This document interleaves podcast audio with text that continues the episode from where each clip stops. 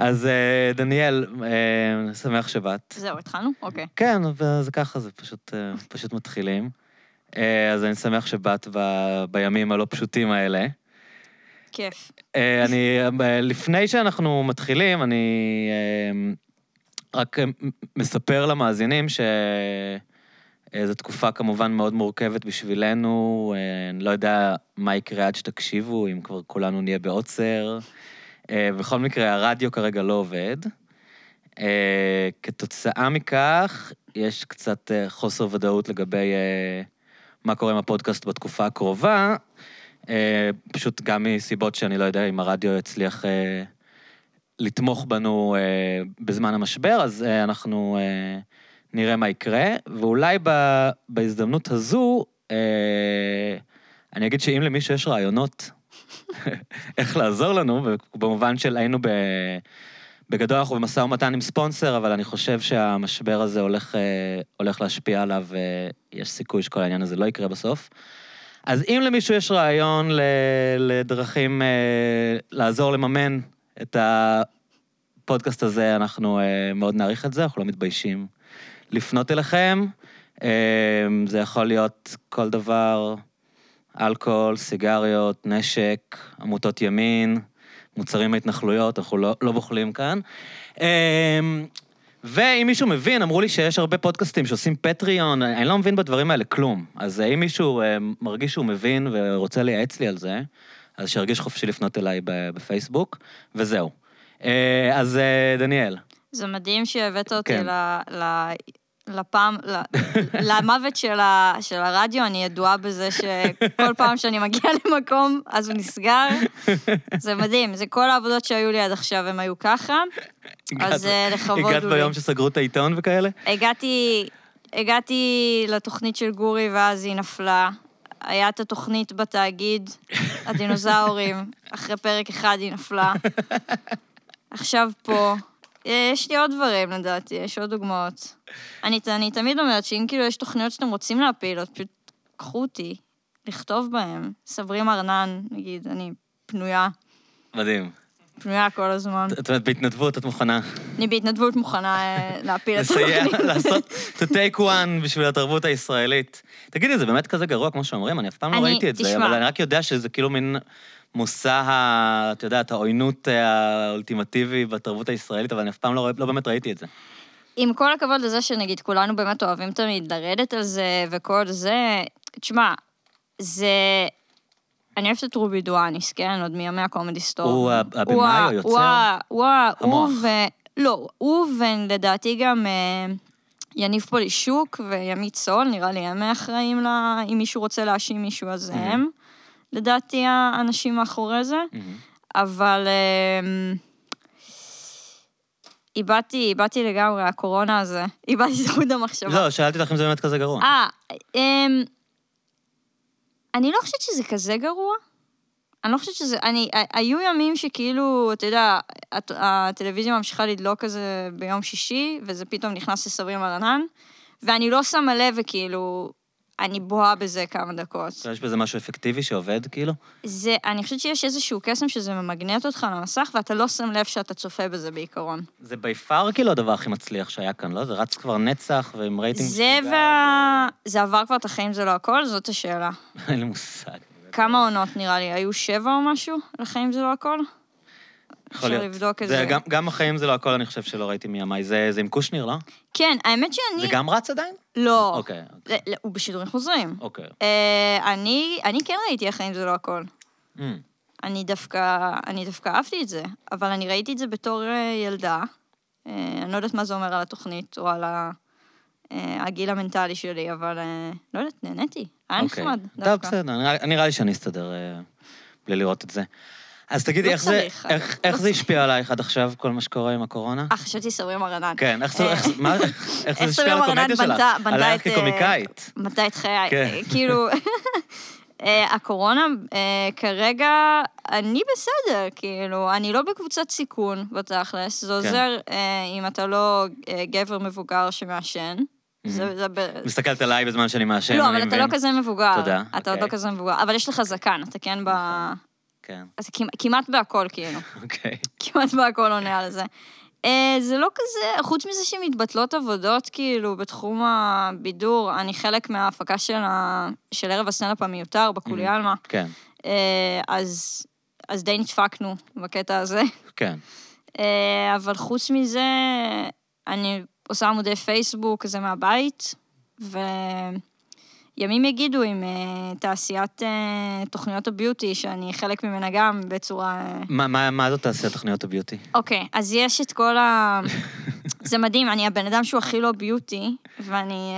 יש את התוכניות המדהימות האלה. לא ביוטי בלושת לא יפה, כן? לא, אני לא ביוטי ב...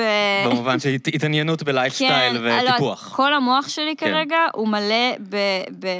כל כך הרבה אינפורמציה על חומצה הילרונית וכזה, אני יודעת עכשיו לזהות אנשים שעשו, יש איזה, זה מדהים, יש שיטה כזאת של חוטים שמכניסים לך לפנים, ומושכים את הפנים. זה כאילו לקמטים? כן, כן, זה נורא, זה באמת, הם מראים שם הדגמות על איך עושים את זה, ממש כאילו תופרים לך את הפנים.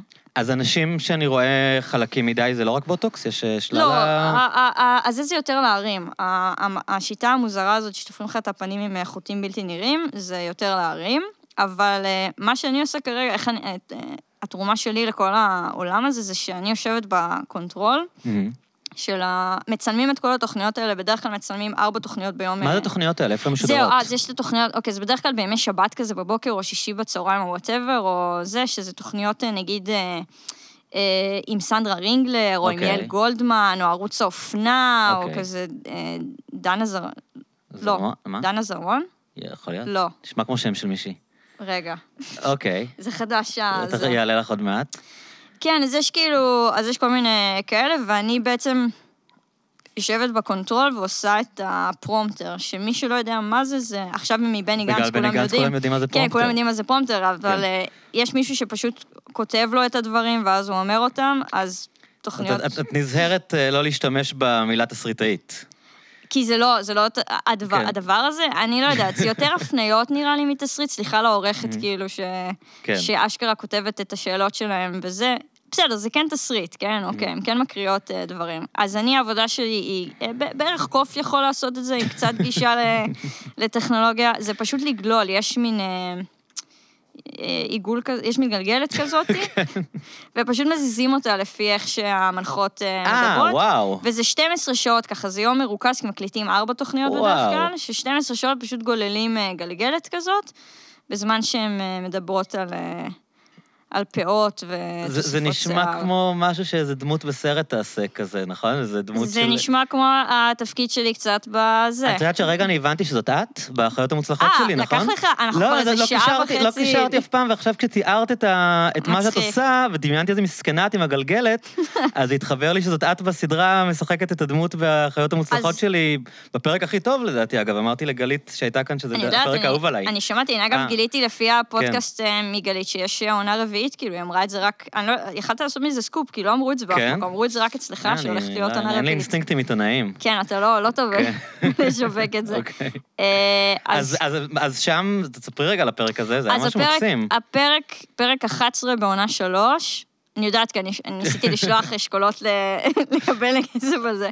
פרק 11 בעונה 3 של החיות המוצלחות, זה פרק שבו הדמות של נלי תגר עושה פודקאסט, ואז יש את הדמות שלי שקוראים לה שירה, שהיא מאזינה לפודקאסט, והיא...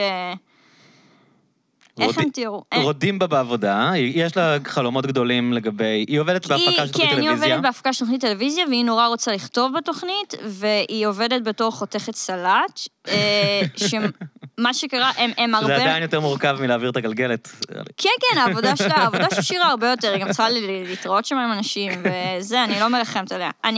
תראה, הדמות מבוססת עליי באופן, אני מניחה שכמעט מלא, כי מה שקרה, אני כבר דיברתי על זה פעם, אני לא יודעת כאילו אם כולם, לא יודעת כמה אנשים יש פה שצופים בזה.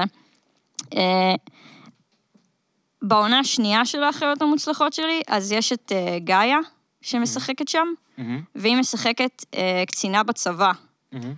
שהיא הקצינה החדשה של הדמות של טס, מור, מגיעה שם להחליף את גל טורן וזה, והדמות הזאת נראית כמוני כרגע. כי הם בהתחלה רצו שאני אשחק, שאני הדמות הזאת, ולדמות קוראים צילי בוקס, שזה השם המשפחה שלי. ובאתי לאודישנים, והיה צבא של אנשים שנראים כמוני. וואו. זה היה מאוד מגניב. וואו. והייתה את גאיה, והיא הייתה כאילו, היא עוד לא הייתה ממש ממש מפורסמת עם כל ה... היא הייתה ממש מפורסמת?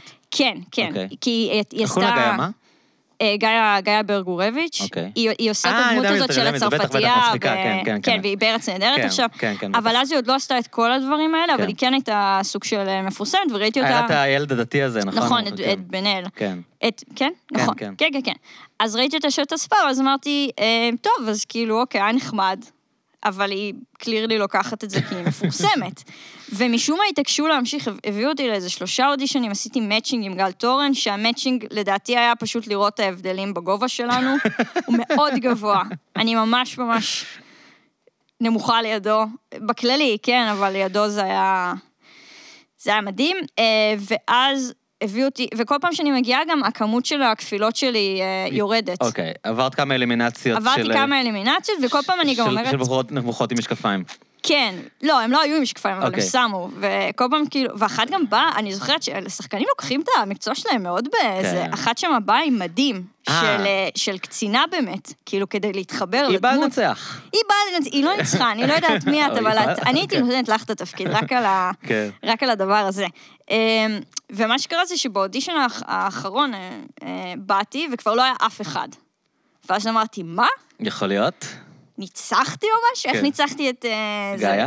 כן, הרי זה קליר לי לא זה, ובאודישן האחרון, בדרך כלל באודישנים ישבו גלית ונועה, שהן היוצרות של הסדרה, גלית חוג ונועה ארנברג, ובאודישן האחרון זה היה רק גורי ומלהקת, בחדר מאוד קטן. גורי הוא הבמאי של הסדרה.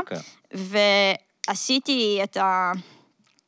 קראתי את הדברים, את הטקסט או whatever, אודישן זה מאוד מביך, כי זה פשוט אתה מול מצלמה, אני עשיתי רק 2 כאלה בחיים שלי, אחד למשיח, ואחד לזה,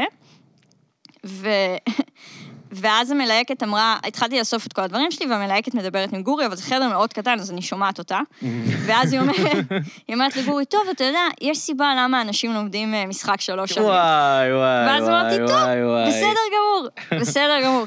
פאק יו. לא, אני גם לא חשבתי שאני באמת אקבל את זה, כל זה היה נראה מאוד עזוי בכלל, כל הדבר הזה. ואז הלכתי הביתה, ואמרתי, טוב, אני לא אקבל את זה, וגלית דיברה איתי, ואמרה, תראי, נורא רצינו אותך לתפקיד הזה, הבעיה וגם גורי רצה, אבל הבעיה נראה לי המלהקת לא רצתה, ויש אמרו, זה תפקיד נורא גדול, אנחנו לא יודעים מי זאת. אז כאילו אין... קחו את גאיה, ואמרתי, יאללה, סבבה. ואז הם אמרו, אבל תקשיבי, בעונה השלישית, הם צילמו את העונה השנייה והשלישית במקביל, יש לנו דמות של... איזו שותפה לדירה של החברה הזאת שתהיה של מור, שמשחקת אותה הדס בן ארויה, איזה מישהי כזה מוזרה, וזה רק היה איזה פרק, היה איזה הבלחות שלה, כאילו, והיא הייתה אמורה להיות אמריקאית בכלל, וכל זה, ואמרו, בואי תהיי, כאילו, את לא צריכה גם לעשות אודישן, כי זה תפקיד נורא קטן. כן, עלינו. כן, ואז הם כאילו המשיכו, הם עוד היו בכתיבה של העונה השלישית, והם כאילו נורא פתאום אהבו את הדמות, אז הם נתנו לה עוד פרק משלה. כאילו זה איכשהו המשיך. אז כן, זה כן מבוסס עליי, כי גלית ונועה מכירות אותי. אין לי תולעי משי, חשוב לי להגיד את זה. אין לי תולעי משי, וגם ההוראות בימוי היו, כן, רק יותר אוטיסטי. זה היה ההוראות בימוי, כאילו, לאיך לעשות את הדמות הזאת. אני חושבת שאימא שלי, היה פתאום כתבות על הפרק הזה, כי אנשים נורא באמת אהבו את הפרק הזה, את הפרקי ספיישל, הם ממש אהבו בכל העונות, והיה כתוב שכאילו, שהדמות שלי כזה על ספקטרום כזה קצת, ואימא שלי קראה את הכתבה, והיא נורא נעלבה. אמרתי לה, בסדר, אבל זה לא אני, כאילו. כן, זה נקרא משחק. כן, שוב, אין לי... מה שהמעניין שם, ואולי באמת זה נושא שיכול להוביל אותנו לדברים אחרים, זה באמת הדמות הזאת, יש שם גם אולי איזושהי אמירה קצת פמיניסטית טיפה, כאילו בגדול, היא בחורה צעירה שעובדת במשרד מלא בגברים. במשרד מלא בגברים, שהם כותבים איזה סדרה או תוכנית קומית, משהו כמו גב האומה, אני מניח, איזה תוכנית פאנל או ארץ נהדרת. נראה לי שזה היה יותר כמו שעת התוכנית של גורי, כי אפילו גם צילמנו את זה במשרדים של גורי. אבל כותבים איזושהי תוכנית קומית לטלוויזיה, והיא בעצם יש לה שאיפות להיות כותבת בעצמה, והיא מתחננת שיתנו לה להציג את הרעיונות, ובסוף היא מציגה את הרעיונות ורוצחים אותה. כן, זה לא רעיונות טובים במיוחד. אוקיי, למען ההגינות, כן. אני אתן לה את זה, שהרעיונות לא היו כך טובים. אבל היא, בגלל שהיא מקשיבה לפודקאסט, אז היא מקבלת השראה. כן, של ללכת לבמה פתוחה של סטנדאפ. כן. שזה גם משהו מהחיים שלי, רק שוב, הכוונה שלי בחיים מאיזה גיל 14 בערך, שאני הייתי בת 14, אז בדיוק התחיל ארץ נהדרת, והיה גם משחק מחור. שמה זה, משחק מחור זה הפעמים כזה? כמו ליאור שליין כזה? זה היה בדיוק שליין, זה היה שליין. למה אנחנו לפעמים את השמות של התוכנית הזאת כל הזמן? לא, לא, כי משחק מחור עיניו גלילי הנחתה, ושליין היה עם כל הרעמה של השר, והוא היה פניליסט, זה עוד לא היה שלו. אז היה את משחק מחור, עם רוי לוי גם, ותומש, וזה היה מדהים. ואני כאילו כל הזמן, שראיתי את זה, אז אמרתי לכל החברים שלי, זה מה שאני רוצה לעשות, אני רוצה לכתוב פאנצ'ים, שזה אגב, בתסריטאים, זה הכי שפל. הפנשיון. נמוך. כן, כן, זה לא משהו שאנשים רוצים. כי אף אחד לא רוצה לבוא כל יום למשרד ולכתוב איזה 100 בדיחות על ביבי, ואז שכאילו 2 בדיחות נכנסות. כן, אבל הם מתפרנסים בטח יותר טוב מרוב האנשים שסתם מופיעים בבמות במרתונים, לא? קודם כל, אף אחד לא מתפרנס מבמות. מה שקורה כרגע בסצנה של הסטנדאפ, נגיע לזה, תכף ניגע לזה, אבל אם זה לא אדיר מילר או שחר חסון... סטנדאפיסטים לא מתפרנסים בגדול. תשמע, שחר חסון כן, ליאונתן ברק נגיד. הגוורדיה, כאילו... המבוססת. כן, כן. אבל, אז אני נורא רציתי באמת לכתוב. זה היה כאילו היה החלום שלי, שנכתוב לארץ נהדרת, נגיד, שזה חלום מאוד זה, או לגב האומה, או לדברים כאלה. וזה ממש היה הכיוון שלי במשך... זה עדיין, אגב, אם מישהו שומע והטלוויזיה עוד לא קרסה. חופשים כותבים יותר זולים. כן, כן. אני אשמח לקופי טסטים, אם מישהו שומע, האיכות של זה הוא זה. מי מפיק? אני אשמח לדעת מי החברה. אז כן, אז כאילו כל הזמן הייתי ממש על הדבר הזה, ואז לסטנדאפ הגעתי, אני עצמי לא שירה הדמות, אגב שירה קוראים לה, לדמות בסדרה שירה גורביץ' של שמה של גאיה. לצילי בוקס, גאיה גורביץ'. כן, כן, הן מאוד חכמות. אז אני הגעתי לסטנדאפ, אני זוכרת שהלכתי לסמינר הקיבוצים, ללכת, למדתי תיאטרון בתיכון, בלי להופיע. אני ממש התעקשתי. אגב, תמיד התעקשתי לא להופיע, באף מקום. כאילו, אם אפשר רק לכתוב, שאנשים אחרים יעשו את זה. וזה גם מה שחשבתי שיהיה בסטנדאפ. אז הלכתי לאודישן, לא, זה לא אודישן, זה מבחנים למגמת בימוי תיאטרון בסמינר הקיבוצים, כי אני החלטתי לא להרוויח כסף מגיל מאוד צעיר. אני יעדתי להיות מאוד ענייה מרודה. אז נורא רציתי להמשיך בתחום של התיאטרון, שהוא אגב מסתבר יותר קשה מהתחום של הטלוויזיה פה בארץ, הוא די על פנים. והמנהל, לא יודעת איך לקרוא לזה, איציק ויינגרטן, זה מי שמנהל את המסלול שם. כן, זה מי שכאילו אחראי שם. אז עשיתי זה, באתי 3 פעמים להיבחן שם, זה היה ממש סיוט, ובאתי גם ממש אחרי הצבא, השתחררתי טיפה קודם גם, אז הייתי עוד יחסית צעירה, עשיתי ישר פסיכומטרי, לא ברור למה, אני לא אשתמש בזה בחיים, לא יודעת, אני יודעת להגיד עכשיו, פוזמק ודברים כאלה, זה מה שזה נתן לי, אבל, אז באתי לשם, ו3 פעמים הוא הטריח והביא אותי, ואז הוא לא קיבל אותי, והתבאסתי נורא, ולא הבנתי למה, כאילו, כי עשיתי את כל מה שכולם עשו, ובאתי, כאילו, אז קבלתי איתו פגישה, והבאתי דברים, אמרתי, הנה מחזה שכתבתי, כי אני כאילו בגיל 21, הנה מחזה שכתבתי, כי אני מפגרת. הגעתי, ואז הוא אמר לי, אני לא יכול להגיד לך למה אנחנו לא מקבלים אותך. מה? אז אמרתי, טוב, אז עכשיו אתה ממש צריך להגיד למה אתה לא יכול לקבל אותי. אז הוא אמר, תראי, כי זה לא ממש חוקי, כאילו למה אנחנו לא יכולים לקבל, אבל אני רק יכול להגיד לך שהיה לנו בחורות בגיל שלך שהיו אצלנו, וזה היה להם גדול מדי, והם עזבו באמצע, ואנחנו לא מקבלים יותר אנשים בגיל שלך, כאילו, אנחנו מקבלים אחרי תואר ראשון, אם מישהו רוצה זה. אנחנו לא מקבלים יותר אנשים בני 20-21. אנחנו פשוט מגדירים את זה ככה, והופכים את זה לחוקי. כי זה לא חוקי. מה, להגיד שיש מגבלה, צריך לבוא עם תואר ראשון? אתה יכול לעשות את זה בלימודים. כי זה לא באמת פרקטי, כאילו, וזה לא רק התואר ראשון. הם לא רוצים אנשים צעירים. הם רוצים אנשים שחוו דברים, ווואטאבר. ציפיתי למשהו הרבה יותר מזעזע. כן, אנחנו לא מקבלים אנשים נורא לבנים, משקפיים. כן, משהו, יש לנו מכסה לאשכנזים, משהו כאילו, לא יודע. כן. לא, הם לא התאגיד. אוקיי. אז כן, אז אמרתי שאם אני לא אתקבל לתואר הנחשף הזה, אז אני אשלח, זה היה אגב לפני שהופיעו כל הבמות והליינים האלטרנטיביים של סטנדאפ, שבזמן הזה אנחנו מדברים שהיה רק את הקאמל קומדי קלאב ואת בית ציוני אמריקה. זה היה שתי המקומות של סטנאפ, והקומדי בר או וואטאבר, שזה כזה, זה. זה היה המקומות היחידים של סטנאפ. ואז אמרתי, אז אני אכתוב לאנשים סטנדאפ. כי אני עדיין חיה באיזשהו עולם מאוד מוזר, שדברים פשוט... אבל בעולם הסטנדאפ זה נחשב כזה משהו כאילו... אנשים שכותבים להם לא מעריכים אותם, נכון? כאילו סטנדאפיסט אמור לכתוב בעצמו את החומרים שלו. קודם כל, זהו, הסטנדאפיסט אמור לכתוב את החומרים בעצמו, אלא אם כן, אתה יודע, זה מופע כזה של חנה לסלו, או כל מיני דברים כאלה, שאנשים כותבים לה.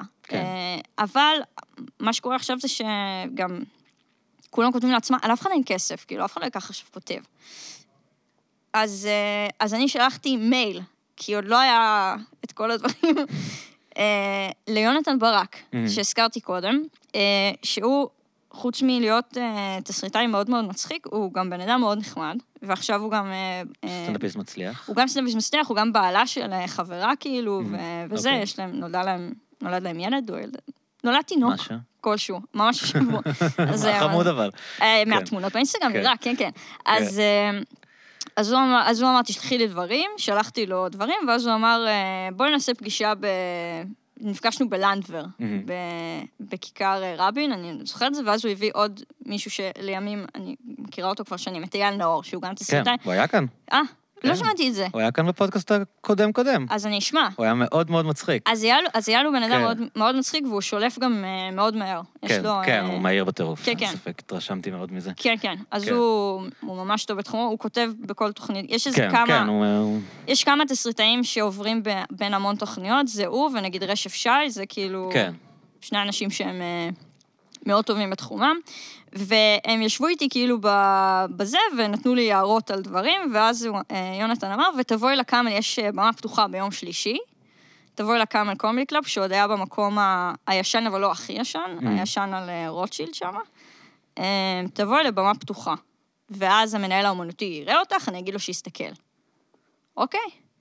הגעתי לבמה, וכל הזמן גם אמרתי, אני לא רוצה אבל להופיע, כי... אני לא רוצה להופיע. כן. אין סיבה. מה, את פחדת מקהל או... לא, אין לי איזה פחד מקהל.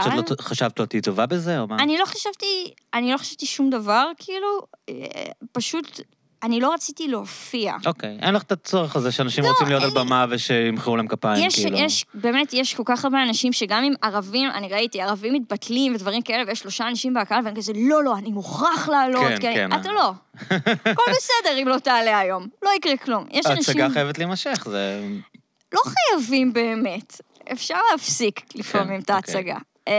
אז אין לי באמת את הדחף הזה שנורא יראו אותי וזה. ואני ממש עושה את זה כשאי אפשר משהו אחר. אז אני מחויבת זה. אז עליתי שמה, ועליתי אחרי בחור, זה במה פתוחה. אגב, מי שלא היה אף פעם בבמה פתוחה, זה...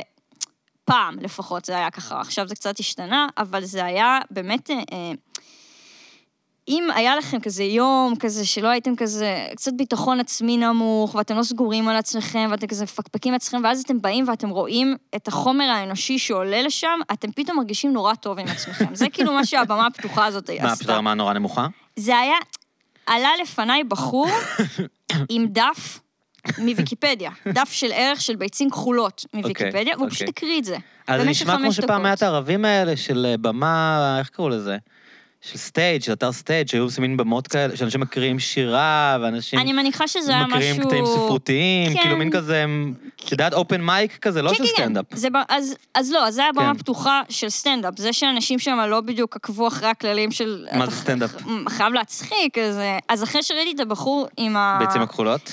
כן, עם הדף עם הביצים הכחולות, שגם רעד כל הזה, אמרתי, טוב, וואו, יהיה בסדר. מעניין הסיפור שלו. כן, אני מאז לא ראיתי אותו, אגב, זה היה פעם ראשונה. אולי הוא התאבד ישר אחרי. פעם ראשונה והאחרונה שראיתי, אם הוא שומע את זה איכשהו, אם הופעת בקאמל לפני זה, לא יודעת, 8 שנים. עכשיו איתנו קשר, אנחנו רוצים לדעת שאתה בסדר. רוצה לדעת מה קרה איתך? עכשיו הוא כזה סופר מצליח, כזה סופר כזה. כן. אז הופעתי שמה, והמנהל האמנותי של הקאמל ראה, ואז הוא אמר, טוב, אז תבואי גם ליום חמישי. יום חמישי זה מרתון, אמני הבית הם קראו לזה אז, שזה אנשים שזה קטעים של... מקבלים כסף כבר? אני רוצה להגיד משהו. כן. אף אחד שמופיע במועדונים האלה, אף אחד, חוץ מאם הוא סוגר הופעה שם, לא מקבל כסף. וואו. כל האנשים, הם קוראים לזה בית ספר, הם קוראים לזה חשיפה. זה כמו שהם ברמנים עושים התלמדויות. כן? לא, אני אומר, יש כזה שאתה בא לבית קפה, ואז אומרים לך, אתה צריך לעשות משמרת ראשונה, זה התלמדות. וואלה. אתה מכירה את זה? לא, לא מכירה. כן, אוקיי. אני, קריירת המלצרות שלי הסתיימה אחרי יומיים, כאילו, שדפקתי את הברך עם פיצה. כן, רק שזה מין התלמדות שנמשכת לנצח, כאילו, נשמע לי במועדונים האלה. אז זהו, אז כן, אז רוב האנשים שחושבים, עכשיו, אני אבוא ועשה סטנדאפ, ועכשיו יש גם מיליון מועדונים של סטנדאפ, וכולם עכשיו חושבים שהם יכולים לעשות סטנדאפ, כי הם כתבו פוסט מצחיק בפייסבוק, והיה להם 100 לייקים, אז כנראה שהם חייבים להיות על במה. אתם לא, אף אחד לא חייב להיות על במה, קודם כל. יש אנשים שלא צריכים לעמוד ולדבר מול קהל, זה א', הם יכולים להמשיך לכתוב בפייסבוק, וגם אם אתם מצחיקים בפייסבוק, זה לא אומר שאתם מצחיקים על במה, וגם לא אומר שאתם מצחיקים, זה אומר שחברים שלכם שרגנו לכם. וגם זה שחברים שלכם אומרים, יו, אתה כזה מצחיק, אתה חייב לעשות סטנדאפ, אתה לא. זה יהיה בסדר שגם לא תעשה. טוב, זה קצת האקוויוולנט של זאתי שכולם אומרים לה שהיא שערה יפה והולכת לכוכב נולד. כן, מניחה שכן. אז יש עכשיו ממש ריבוי של סטנדאפיסטים, וגם שאני התחלתי לא היו כל כך הרבה בנות. אגב, כאילו עם כל מה שדיברנו מקודם, היה אני, והיה את הבנות שהיו בקאמל, שזה היה איזה 3 אולי, והיו רק המון המון בנים שם, ומה שקרה זה שלבנים לא אכפת ממני כי אני לא איום, כי אני בבנות, ולבנות לא אכפת ממני כי אני גם לא איום, כי הסטנדאפ שלי לא מדבר על אוי, אני אישה ואני לא יודעת לנהוג, שזה מדהים אגב, שאנשים שם עשו סטנדאפ של הגברים, אבל כן, זה היה תקופה מאוד מוזרה. מה, אני לא יודעת לחנות כאילו? נשים שם עשו, יו, איך הציצי שלי כל כך גדול וכואב לי הגב, כן. שזה מדהים, זה מדהים כאילו שזה הסטנדאפ שהיה של הבנות. אז הבנות עשו את הסטנדאפ של הבנים רק כשאישה אומרת אותו, או שהם כזה דיברו על, חבר שלי לא מבין אותי, טה-טה-טה-טה, דברים כאלה. אני עשיתי סטנדאפ נורא מוזר על משחקי מילים, וכזה...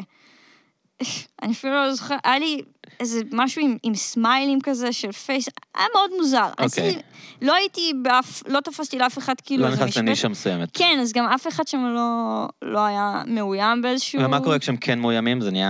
זה נהיה נסטי כאילו? כי את אומרת, היה חשוב לציין שלא איימת לאף אחד, כי אם את מאיימת אז מה? אני לא, אני מניחה שמתנהגים אליך אולי טיפה כאילו... טיפה מרושע או משהו, שוב, זה לא שאנשים שם מתכוונים להיות... כן, תחרות. כן, באמת יש תחרות, ובמיוחד שיש, עכשיו אגב יש כל כך הרבה, כל כך הרבה נשים, כל כך הרבה גברים, הסטנדאפ כל כך השתנה מאז, שלואי סיקי עשה סטנדאפ שהוא הגדיר קצת מחדש את החוקים, אז כולם חושבים שאם הם יעלו ויספרו סיפור... יש להם כמה רעיונות מעניינים. זהו, אז כולם עכשיו יכולים, ויש... מיליון במות, לא כרגע כי אנחנו באפוקליפסה, אבל כשנחזור, יש מיליון במות, אולי אם נחזור, יש ליינים בכל מקום, יש המון נשים שעושות עכשיו סטנדאפ, שזה גם מדהים, אבל זה גם מגדיל, סוג של מגדיל את התחרות, ואנשים שחושבים שהם יעשו סטנדאפ ואז יבואו סקאוטרים ויגלו אותם ויקחו אותם לטלוויזיה, זה גם לא עובד. אני רק רוצה לציין זה, אנחנו לא בזמנים שהייתה תוכנית ליאיר לפיד, ובאמת היו אנשים שהיו הולכים ותופסים חפשים טלנט, כן. כן, זה לא עובד יותר ככה. זה כאילו משהו שצריכים, תקחו בערבון מוגבל את העניין של להגיע לטלוויזיה, או... זה לא ממש עובד. ספציפית לי כאילו 100%, אבל גם... את עושה, ראיתי שיש לך מין, עושה דברים לבד כאילו ולא מחכה, אז את מעלה מין סרטון שבועי כזה בפייסבוק שלך של... של חדשות. כמו מבזקים כאלה בסארדי נייט, לא יודע, כמו ג'ון סטיורט כזה. כמו, כיוונתי לכאילו, כמו... ג'ון אוליבר כזה פוגש את המבזקים של טינה פיי ב-SNL. כן, בדיוק. טינה פיי היא כאילו המודל מבחינתי להכל. רוק 30 נגיד, זאת הסדרה אחת המדהימות. כן, ה-Weekend Update הם קוראים לזה. כן, הם קוראים ב-SNL, הם קוראים לזה. תשמע, ארץ נהדרת גם עושים סוג של Weekend Update. נכון. אז את עושה את זה לבד כאילו. אז זהו, אז אני באיזשהו שלב... אגב, אסור אף פעם לחכות שיגלו אתכם, כי זה לא קורה. אם יש לכם משהו כאילו, אז כדאי שתתחילו להוציא, אם יש לכם שירים, אם יש לכם קטעים שאתם רוצים, כדאי שתתחילו להפיק אותם בעצמכם ולתפוס זה. אני שוב אגיד שמהדבר הזה שאני עושה, כמובן שלא קרה כלום. נסייג מה שנקרא. כן, אבל זה רק ספציפית, כי לי לא הולך שום דבר. זה לא, אם אתם תעשו, אתם בטוח תצליחו. אבל רגע, מה, את רק התחלת, מה זה? אני כבר שנה עושה את זה. אני חושב שאחרי האפוקליפסה הכל ישתנה. את לא יודעת איזה כישרונות ימותו, כמה התקנים התפנו. תשמע, אני ממש מקווה שהמון... עוד שכל הקאסט של ארץ נהדרת ימות, נגיד. אני מקווה שאולי רק התסריטאים... לא, סתם. אני מקווה, אבל כרגע כאילו זה פשוט ממש ממש קשה, כי יש... אין כמעט תוכניות בכלל, ויש המון המון תסריטאים, שלא עוזבים את הכיסא שלהם עד שהם ימותו, והם גם לא יעזבו, וספציפית בארץ נהדרת אני לא אלכלך, כי אני רוצה לעבוד שם. אבל אין שם בנות. והם יודעים את זה. כן. והם יודעים את זה מאוד יפה. את צריכה מישהי אחרת שתעשה שערוריה סביב זה, ואז יקחו אותך. את לא רוצה להיות זאת שמוחה, צריכה שמישהי אחרת תרים את המחאה. אני יודעת שבאיזשהו שלב גלית ונועה עבדו בארץ נהדרת, והם כבר לא. כן, אוקיי. שמישהו יפסיק לעבוד איפשהו, זה לא אומר. לא, לא, זה לא אומר שום דבר. אבל באמת אין נשים שכותבות שם. אגב, אולי זה כי נשים פחות מצחיקות? זה כנראה בטוח הסיבה. בגב האומה, אבל נגיד, ממש יש המון המון נשים. אני אתן להם את זה, למרות שהתוכנית יורדת תכף. גלית כתבה שם, לא? גלית כותבת שם, עד שזה ירד תכף. כן, שמעתי. גם זה היה לנו סקופ, אגב. שמה? שזה יורד. אייל אמר? כן. אני כל הזמן, לדעתי הכתבי בידור צריכים להתחיל להקשיב לפודקאסט הזה, אבל מתי הוא התראיין אצלך? לא, לפני שבועיים. אבל הידיעה הזאת היא כבר לפני יותר. למה את מורידה, נו? אני מתנצלת. רץ שכניק פשוט שם בטוויטר כל מיני... שכניק הוא בוקר, אני מתבלבלת בין הזה. לא משנה. אוקיי. אז כן, אז גב הוא אומר, וזה אומר שיש עוד תסריטאים עכשיו, שאין להם מה לעשות, וזה ממש מקטין את הסיכויים. טוב, המדינה הזאת קטנה מדי, מה המוזיקאים יגידו, כאילו, את יודעת, מה אפשר לעשות? אני באמת מנסה להבין איזה תחום... אי אפשר להגשים לכולם את החלומות שלהם, מה אפשר לעשות? זה גם, אני מסכים איתך שזה, לא יודע אם אמרת את זה, אז אני לא יודע אם זה להסכים איתך, אבל יש כאן מלא עניין של מזל, כאילו, לדעתי, ושל... יש המון עניין של מזל. וגם בדברים אישיותיים שלא קשורים רק לכישרון, כמו, את יודעת, אסרטיביות, ברור שפיפל סקילס, לדעת להכיר, לדעת להתחבר עם אנשים נכונים, לדעת לקדם את עצמך, שזה לא בהכרח, אני אומר את זה כדבר רע. יש אנשים שיש להם יותר ביטחון, ויש להם קצת יותר, תראה, חוצפה לדחוף את עצמם, ובקטע הזה באמת הרבה פעמים גברים הם קצת יותר, תדעת, גם הרבה פעמים, ממה שאני מכיר. יש להם הערכה עצמית יותר גבוהה, הרבה פעמים. כן, אני באמת פשוט לא נעים לי, אני כבר התחלתי להגיע למצב של להציק לאנשים, וכאילו לא נעים לי, ואני ישר מפסיקה, אני לא מצליחה באמת להציק לאנשים כמו שצריך. אני חיכיתי שאולי תהיה עוד פעם איזו מלחמה, כי נגיד ככה תום אהרון נכנס לתודעה, בתוכנית הזאת של קיציס. כן. אבל... ביבי, מה קורה עם המלחמה? מה, יש קורונה, יותר טוב ממלחמה. אני לא, אתה יודע מה זה יהיה? אם עכשיו כל התוכניות ייסגרו בגלל כל ההגבלות ודברים כאלה. אבל עכשיו כל הטלוויזיה הולכת להשתנות. כאילו, הכל הולך להיות גלים פתוחים, ומחפשים תכנים, והולך להיות... אני לא יודעת. אתה חושב? אני יודע. מה אתה אומר? בוא תספר. אני יודע. שמה? שחלק מהערוצים לפחות, אני רוצה להגיד מי אמר לי מה, אבל הולכים לעבור למתכונת שידורים של קורונה, מתכונת שידורי חירום כאלה, עם לבטל כמעט את כל התוכניות וגלים פתוחים כאלה, של כל הזמן אולפן פתוח כל הלילה, אולי אפילו כל היום. אבל אם זה אולפן פתוח, אז מה? אבל יהיה בזה הרבה הומור, ומחפשים, את יודעת, תמיד יהיה את הרצועה הקומית בתוך זה, ויווצרו תכנים חדשים, הולך להיות כאן שפל רציני, כאילו, בכל ה... עד שאני אגיד את זה, כבר אנשים ישמעו ויראו שזה קרה, ועד שזה ישודר. מעניין אותי, אז זה טוב. אני אגיד לך אחרי זה, מה אני יודע בדיוק כדי ולפנות, אבל זה קורה כאילו, כן. זה מעניין כאילו שעכשיו יש את ההגבלה של 10 אנשים, ממש ב-as we speak, יכול להיות שעכשיו אנחנו כבר בעוצר, מישהו שומע את זה. אבל עכשיו יש את ההגבלה של 10 אנשים. מערכון עכשיו שמצטלם. כן, כל יורד למינימליזם. כן. צריך להיות כזה תיאטרון של שתי סדרות, של שתי דמויות כזה, של דיאלוגים. או את הדבר הזה שאני עושה באמת בפייסבוק, שהתחלנו לדבר עליו. מה שאני עושה בפייסבוק זה טוקינט, קוראים לזה, זה בן אדם אחד שמדבר, ראש כזה, בן אדם אחד שמדבר, ויש כל מיני תמונות מצחיקות בצד. ממש כיף לעשות את זה, אני עושה את זה כאילו, אם מישהו ממליץ לך על פטריון ואז אתה מבין מה זה, אז שידבר איתי גם אחרי זה. כן, צריך לפצח את זה מתישהו. כן, אני... זה לוקח המון המון זמן לעבוד על זה. אני עובדת כאילו כמו מערכת של תוכנית, אבל לבד, כי כזה צריך לאסוף את כל הדברים שקרו. תחקיר? כן, צריך לעשות תחקיר. אז המון לינקים של כל החדשות שקרו, ואז אחרי זה צריך לכתוב את כל הדבר הזה, ואני מנסה תמיד להגיע רק עד 10 דקות, כדי... את מפיקת תוכנית טלוויזיה קצרה לבד בעצם. כן, אני מנסה להקדל את 10 דקות. 10 דקות? 10 דקות, ואז לעשות את כל הגרפיקות, לעשות אותם, ואז... את גם... אני עושה את הכל. אני עושה הכל, אני גם עושה את הגרפיקות, אני גם עושה את הכתוביות. הבן זוג שלי... אני בחיים לא הייתי יכולה לעשות את זה. הבן זוג שלי גדי עוזר לי רק בלכוון את המצלמה, ומתלונן על זה, הוא מכוון את המצלמה, אני מצלמת את זה, לוקחת ישר באותו יום, מעבירה את הכל למחשב, עורכת את זה. אז על מה דיברת השבוע? או שזה יצא כבר התוכנית של השבוע הזה? זה כל פעם יוצא ביום חמישי. עכשיו אנחנו ביום ראשון, או ביום שאתם תשמעו את זה. כל השיחה הזאת לא תהיה רלוונטית. סתם, מה שקורה זה, מנסים להרכיב ממשלה וקורונה, זה בערך החדשות כאילו של משהו הולך לקרות עכשיו בחודש הקרוב. לא יהיה שום דבר מעבר. הולך להיות כיף. איך את רואה את זה? זה היה נראה כאילו ביבי מנסה כזה לנצל את הסיטואציה כדי, את יודעת, לבסס את עצמו כראש ממשלה, להכתיב עובדות בשטח שהוא נשאר ראש הממשלה, והם לא כזה זורמים איתו בינתיים, כאילו, ממה שאני עוקב. הבן אדם הוא רטוריקן מדהים, כן? בין אם אתה אוהב את ביבי או בין אם לא, הוא יודע לדבר, הוא יודע להציג דברים, הוא אלוף בעניין הזה. זה נראה כאילו הוא מנהל ממש טוב את המשבר, שקורה אגב בגלל שהוא לא ניהל טוב את המדינה במשך 10 שנים, כי אין, המערכת הבריאות קורסת, או עוד שנייה תקרוס, כי לא תוקצבו הדברים כמו שצריך במשך כל העשרות שנים של השלטון שלו, כי הרבה מאוד מהתקציבים הולך באמת לחרדים ולכל הדברים שלהם, שאגב עדיין פתוחים, למרות שכאילו אי אפשר לי... אבל זה בסדר, אלוהים מגן עליהם. נכון. אלוהים מגן, יש את הקמיעות האלה. כן, אבל יש... אני קראתי שמי שלא... כולם יודעים את זה, אני מניח, שכאילו קניאבסקי, שהוא היום...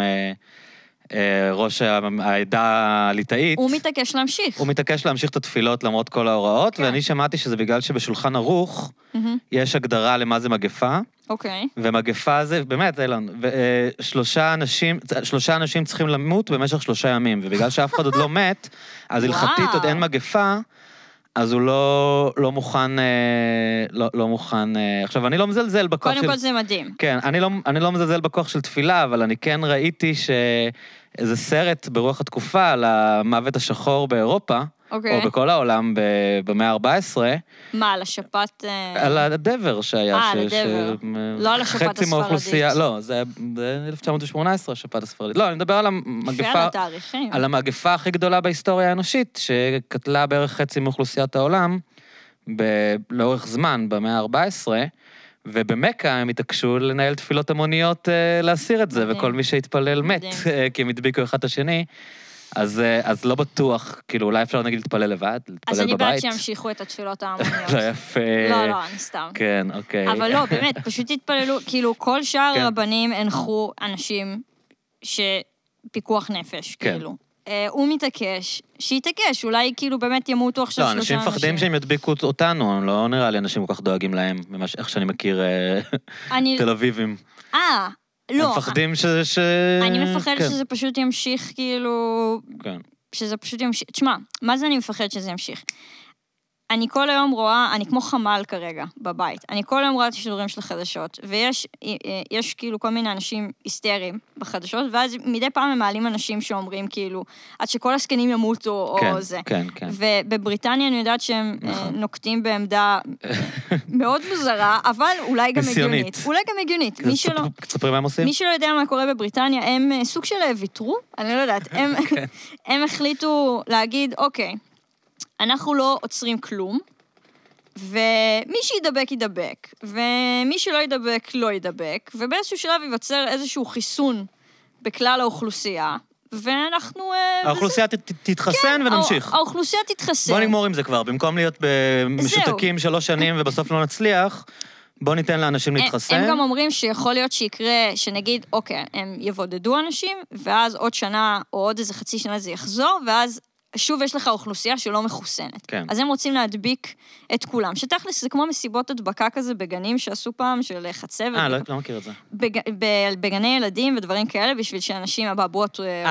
כי אין בעיה לחטוף את זה כשאתה צעיר, ואז כשאתה מבוגר, זה בסכנת חיים, אז כבר תיפטר מזה כשאתה ילד. בדיוק, אז הם עושים מסיבות הדבקה לילדים, כדי שכולם עכשיו יהיו חולים, ואז יגמרו את זה, וזה גם לא באמת קטלני. כן. אז הם, סוג שבבריטניה יש מסיבת הדבקות מוזרה כזאת. המונית. האם זו שיטה טובה? אנחנו... אני יכול לחשוב על ההיגיון בלהגיד לאנשים שבסיכון אתם תישארו בבית. כן. כאילו כל מי שבגילאים או בקבוצת הסיכון שהוא יישאר בבית, ושהשאר ידבקו, יתחסנו, ימותו. הוא גם אמר, בוריס ג'ונסון אמר, אנשים ימותו. אנשים ימותו, ובסדר. אבל אני חושב שזה גם משהו בתפיסה הישראלית, כאילו, שמאוד שונה אולי מגישה, נגיד גם אנגלה מרקל אמרה, לא היה לה בעיה להגיד 80% מהאוכלוסייה תדבק כאן, אנחנו יודעים שזה יגיע לממדים האלה, וכאילו בישראל... לא, תדבק אבל לא יקרה... תשמע, רוב האנשים שיחלו כרגע יש מצב ששנינו נשאים של הדבר הזה. אולי אנחנו מחוסנים כבר. או שאנחנו מחוסנים, או שיהיה לנו מין סוג של שפעת קלה, או כאב גרון שבוע. לא, גם יכול להיות אפילו בלי שפעת, יכול להיות שהנגיף תפס אותנו והתמודדנו איתו. יכול להיות שלא יקרה, יכול להיות שא' לא קורה לנו כלום, יכול להיות שנהיה חולים בקטנה, ויכול להיות שאנחנו מעבירים את זה הלאה עכשיו לעוד אנשים. אבל אין לנו דרך לדעת את זה. נכון. וכאילו מה, אז עכשיו כולנו ניכנס לבידוד ומה. כן. זה יכול לחזור עוד שנה יותר גרוע, וזה יכול גם פתאום להיעלם כמו הסארס, אגב, שהתחילו לפתח לו חיסון כשזה קרה, ועצרו, וזה אגב למה אנחנו נדפקנו עכשיו. זה למה אגב נדפקנו עכשיו עם זה, כי זו מחלה שהיא כזה בת של הסארס, ואם הם היו סוגרים את החיסון אז... הם הפסיקו להשקיע בו ברגע שזה נרגע? זהו, הם התחילו לעבוד על זה, ואז זה נרגע. ואז הם אמרו, אוקיי, אז לא צריך. אז סבבה. וכאילו, וזהו. ולא... כן, אני חושב גם שחלק מהאדישות שבהתחלה אנשים לא נורא נלחצו מהקורונה, הייתה בגלל שכל כך הלחיצו את האנשים בתקופה של הסארס ולא קרה כלום. אז כשהתחילו לדבר על הקורונה בסין, זה היה קצת אווירה, עד פעמים המגפות האלה עזבו אותנו. שמע, זה גם לא הגיע אלינו, כמו הכל זה הגיע אלינו באיחור. כן. וגם באמת, אף אחד, נכון ממש כרגע לתאריך הספציפי הזה, אף אחד עוד לא מת. כן. אז הם מפחדים פשוט, בצדק אגב, הם מפחדים כרגע שפשוט או יהיה עומס על תאי חמצן ודברים כאלה, וזה... הבתי חולים יקרסו? זה גם יבוא על אנשים שצריכים את זה. עכשיו אם מישהו יבוא למיון ויש לו שבץ, כן. עד שיטפלו בו, עד שזה, הוא יכול למות בגלל... נודניק שלה לחום. כן, בגלל איזה נודניק, בגלל היסטריה. המנסה באמת הכי טובה, שאם מישהו לא מרגיש טוב, שישאר בבית שלו. כמו, אגב, תמיד, הייתה... אבל אנשים מאוד מתקשים להבדיל, אני חושב, בין השיקולים הרחבים של מדיניות ציבורית והצעדים הגדולים שהמדינה נוקטת בגלל שזה כל כך מדבק ובגלל שהרבה זקנים יכולים למות, לבין הפחד האישי שלהם. כלומר, בן אדם בן 25... הוא לעצמו לא אמור לפחד מהקורונה. הרבה אנשים מפחדים להדביק את ההורים שלהם, נגיד, זה אני יכול להבין. אבל אני חושב שהרבה אנשים גם מפחדים על עצמם, שאת לא רוצה זה, אבל כאילו אין סיבה אמיתית לפחד מזה, כאילו, זה כנראה לא יהרוג לא אותי ולא אותך. אותך בטוח לא, אני יותר מבוגר ממך ומה שאין. כן, לא יודעת, אני שמעתי אנשים שיש להם אסתמה שהם מפחדים עכשיו לצאת, כל מיני כאלה. אני לא יודעת, זה שגם המספרים באיטליה ובספרד עולים כאילו... כן, אבל גם זה זקנים. לא רק, אתה אומר לך, זה ייתנו את הדוגמה של לא זקן, אבל בגדול זה זקנים. צריך להגיד שרוב האוכלוסייה, אגב, באיטליה, וואו, שמתים שם כמעט 200 איש. אבל זה המדינה עם האוכלוסייה הכי מבוגרת בעולם בערך. כן, זה מדינה עם המון אנשים, וגם הגבולות שם נורא נורא פרוצים. בספרד הם... אני לא יודעת מה קורה בספרד, שאיך זה התחיל גם שמה. גם בארצות הברית זה תכף התחיל לעלות, וזה כי טראמפ לא מאמין בקורונה. איש מדהים. כן, הוא גם צריך, מי שלא מכיר או עוקב, הוא פיטר את כל ה... את כל הצוות שאמור לטפל שם במגפות לפני שנתיים. כי הוא אמר, הם עומדים שם שנים, והם לא עושים כלום. לא צריך אותם, הם סתם עומדים, ואם משהו יקרה, נגייס אנשים אחרים. כאילו, זה מה שהוא אמר, ועכשיו הם מנסים לגייס את האנשים האחרים, חודש אחרי שהמחלה התפרצה. זה לא יאמן שהוא, כאילו, הנשיא של ארצות הברית, שאיך הגענו למצב, אתה מבין, העולם באמת הולך ונדפק, כי יש לך נשיא ארצות הברית, הוא דונלד טראמפ, עכשיו, אני לא יודעת, עוד מעט ראש הממשלה פה יהיה מירי רגב. כאילו, וזהו, ואפשר... אני לא יודעת. אני לא יודעת לאן, כאילו, מה הולך לקרות. אני מניחה שיש עכשיו אנשים שכאילו צוחקים ואומרים שיש על ביבי סוג של השגחה עליונה, כי כאילו לא משנה מה קורה. הנה, עכשיו יש מגפה שפאקינג מצילה לעלות התחת. אבל למה אומרים השגחה עליונה ולא ברית עם השטן? אני לא מבין, כאילו... תגידו את זה כמו שזה. כן. זה דברים רעים קורים, את יודעת, זה לא... אני התחמקתי לא מזמן בלינץ' על דברים דומים, אז... מה, איך? מה קרה? אני אמרתי... טוב, בטח רק שמאלנים שומעים את הפודקאסט הזה, אז אפשר להגיד... אני מניח שיותר, בוא נגיד. אני משדרת גם בגלץ, בתוכנית שקוראים לה סטטוס קוו. כן. שזה בגלץ... כן, גלץ על. ועשינו שם... עשינו שם איזו פינה, אני לא ממש אחזור על מה שאמרתי שם, למרות שאני... אם אמרת זה שם, את בטח יכולה להגיד את זה כאן. כן, אבל זה היה בטוח ממש, הוציאו את זה, הוציאו את הרפרנס מזה, אבל מה שאמרתי זה שהיה איזה שלב שפוטין הבטיח ליפה יששכר שהוא יחזיר את נעמה, הוא כל הזמן אמר לה, אני מבטיח לך שאני אחזיר את נעמה. יהיה בסדר, הוא אמר לה. יהיה בסדר, נכון, יהיה בסדר, אני אחזיר את נעמה, והיא כל הזמן הלכה, והיא כזה אמרה, פוטין הבטיח לי, שכאילו, זה מדהים אגב, זה מדהים שהאישה הזאת כל חייה גדלה, הכל היה רגיל, ופתאום אתה כאילו... פוטין מבטיח לך הבטחות. כאילו, איך הגעת למצב בחיים שלך שפוטין מבטיח לך הבטחות? זה פרפץ' לחלוטין. שפוטין חטף לטבעת בתור התחלה. כן, לא, שזה גם מדהים. אבל בכלל, הסיפור של נעמה יששכר, יש כל כך הרבה עכשיו תיאוריות קונספירציה. נראה לי די ברור שזה מה שקרה. על מה קרה? בעיניי זה לא תיאוריות קונספירציה. לא, אני שמעתי, לא, עזוב את זה. יש את השמועות שמספרות שהיא בכלל, היא הייתה דלוקה כאילו בכלל בזמן. שכאילו בזמן הבידוק היא הייתה זה, ובגלל זה היא משכה תשומת לב כאילו? כן, שכאילו עקבו לה, מה שאני שמעתי, אגב, אם היא שומעת זה או מישהו ממנה, אני ממש רוצה לדעת. אני ממש רוצה לדעת כאילו מה קרה שם, אבל לכאורה מה שמספרים שהיא הייתה, כאילו, דחו להם שם את הטיסה או משהו בקונקשן, והיא התעצבנה. ומחליטו לעשות סמים ב... לא, היא התעצבנה וכל זה, והיא הייתה כאילו... כן, תכנס נותה היה לה זמן גם להידלק. כלומר, לא סתם נפלו דווקא עליה, היא הייתה לה איזושהי התנהגות...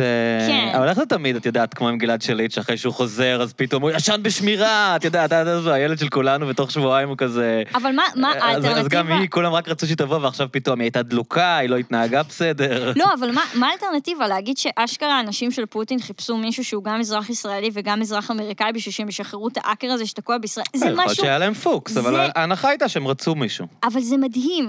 זה מדהים המחשבה הזאת, שזה משהו... אבל מה, לא נראה לך הגיוני? את לא רואה הומלנד? כאילו, איך הסדרות? לא, זה... איך הקג"ב או איך שקוראים להם עובדים? הם אומרים, אוקיי, אין בעיה, אנחנו גם ניקח ישראלים, מחכים להזדמנות, נותנים הנחיה לאיזה אנשים שם, להביא להם ישראלים. אבל הם צריכים למצוא ישראלי שהוא גם אמריקאי, כי הרי הוא מוסרע לארצות הברית. לא, יכול להיות שזה כבר היה פוקס. זה היה פוקס? אולי, אני לא יודע. יש מיליון ישראלים שתשים לשם. אבל למה דווקא אותה? זאת השאלה. תראי, אם הם ממש מתוחכמים שם... שהם אמרו שהשתילו לה את זה בתיק. עשו קסטינג טוב.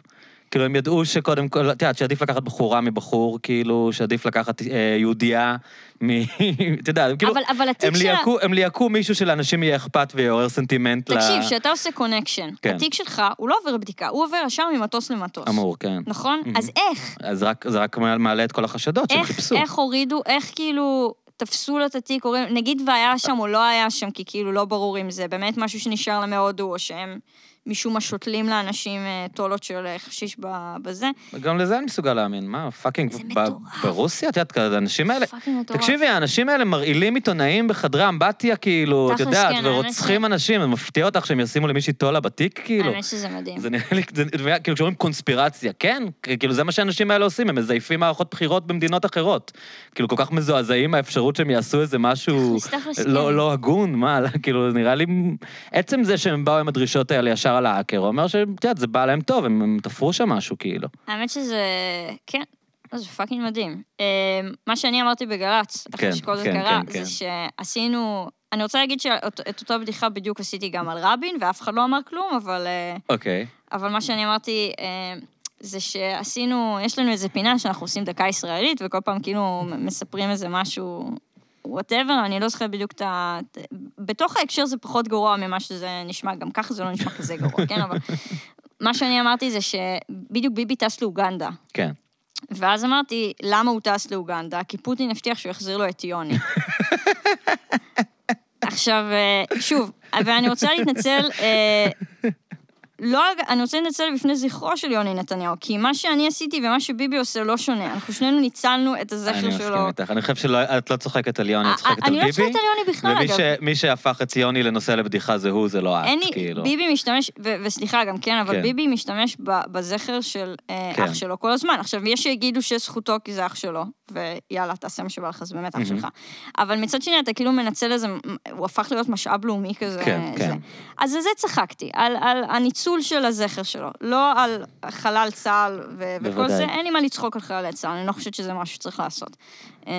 אבל זה תמיד ככה, לא? כאילו, אתה צוחק על היחס של אנשים למשהו, על הניצול הציני שאנשים עושים בדברים, ואז אומרים לך, אתה כאילו, אתה יודע, אתה צוחק על חלל, לא, אני לא צוחק על חלל צהל, אני צוחק על פולחן השכול, אני צוחק על הניצול הפוליטי שאתם עושים בחלל צהל, אני צוחק על הציניות שלכם, אני לא צוחק על החללים, כאילו. זה בדיוק סתירה, ומה שקרה זה שאני גיליתי שפתאום איזו חברה שלחה לי וואטסאפ, והיא אומרת, אז את מפורסמת כבר? עכשיו, לא הבנתי מה קרה. אמרתי לה, מה? מה, זה בידיעות אחרונות?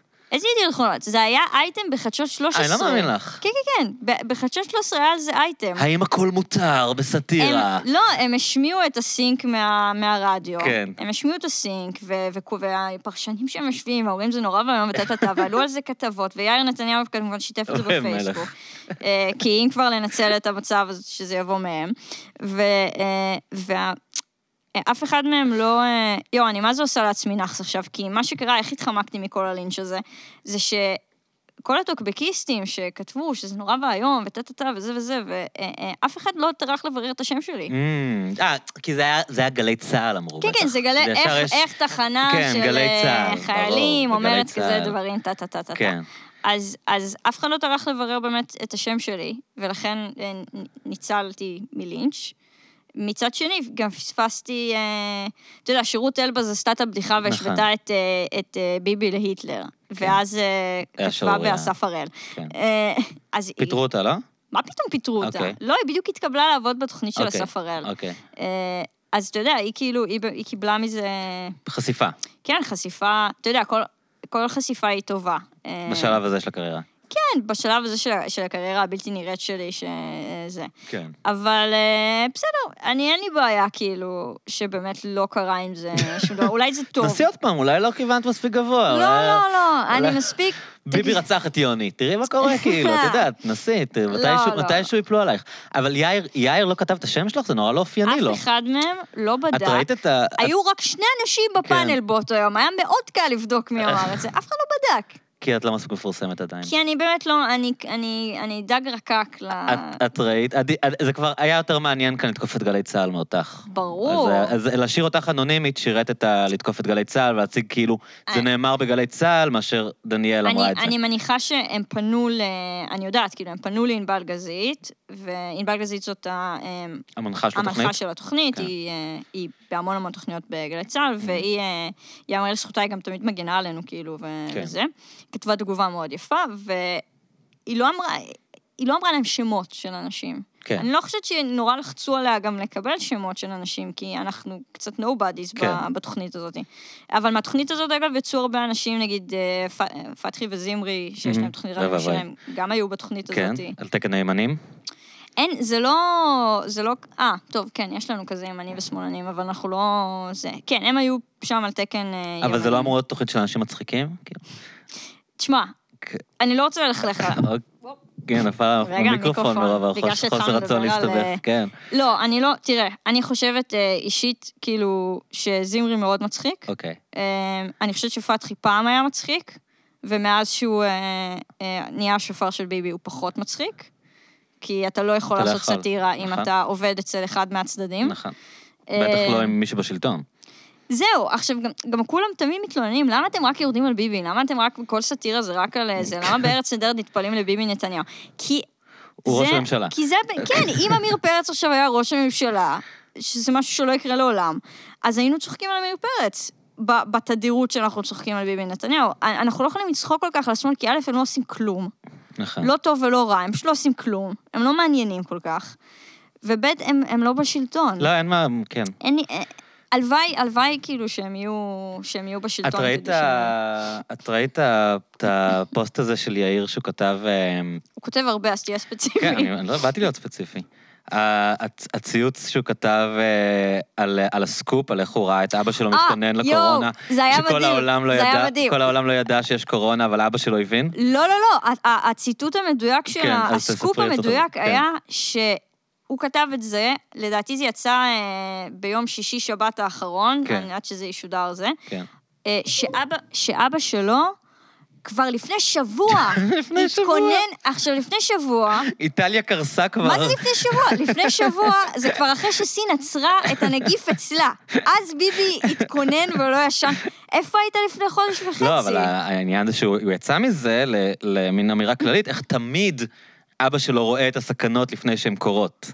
איך תמיד הוא כאילו מביא הראשון לזהות, כמו עם ה... כולם זוכרים את הראשון לזהות בשריפה. השריפה. אתה לא יכול להיות הראשון לזהות... משהו שקרה כבר.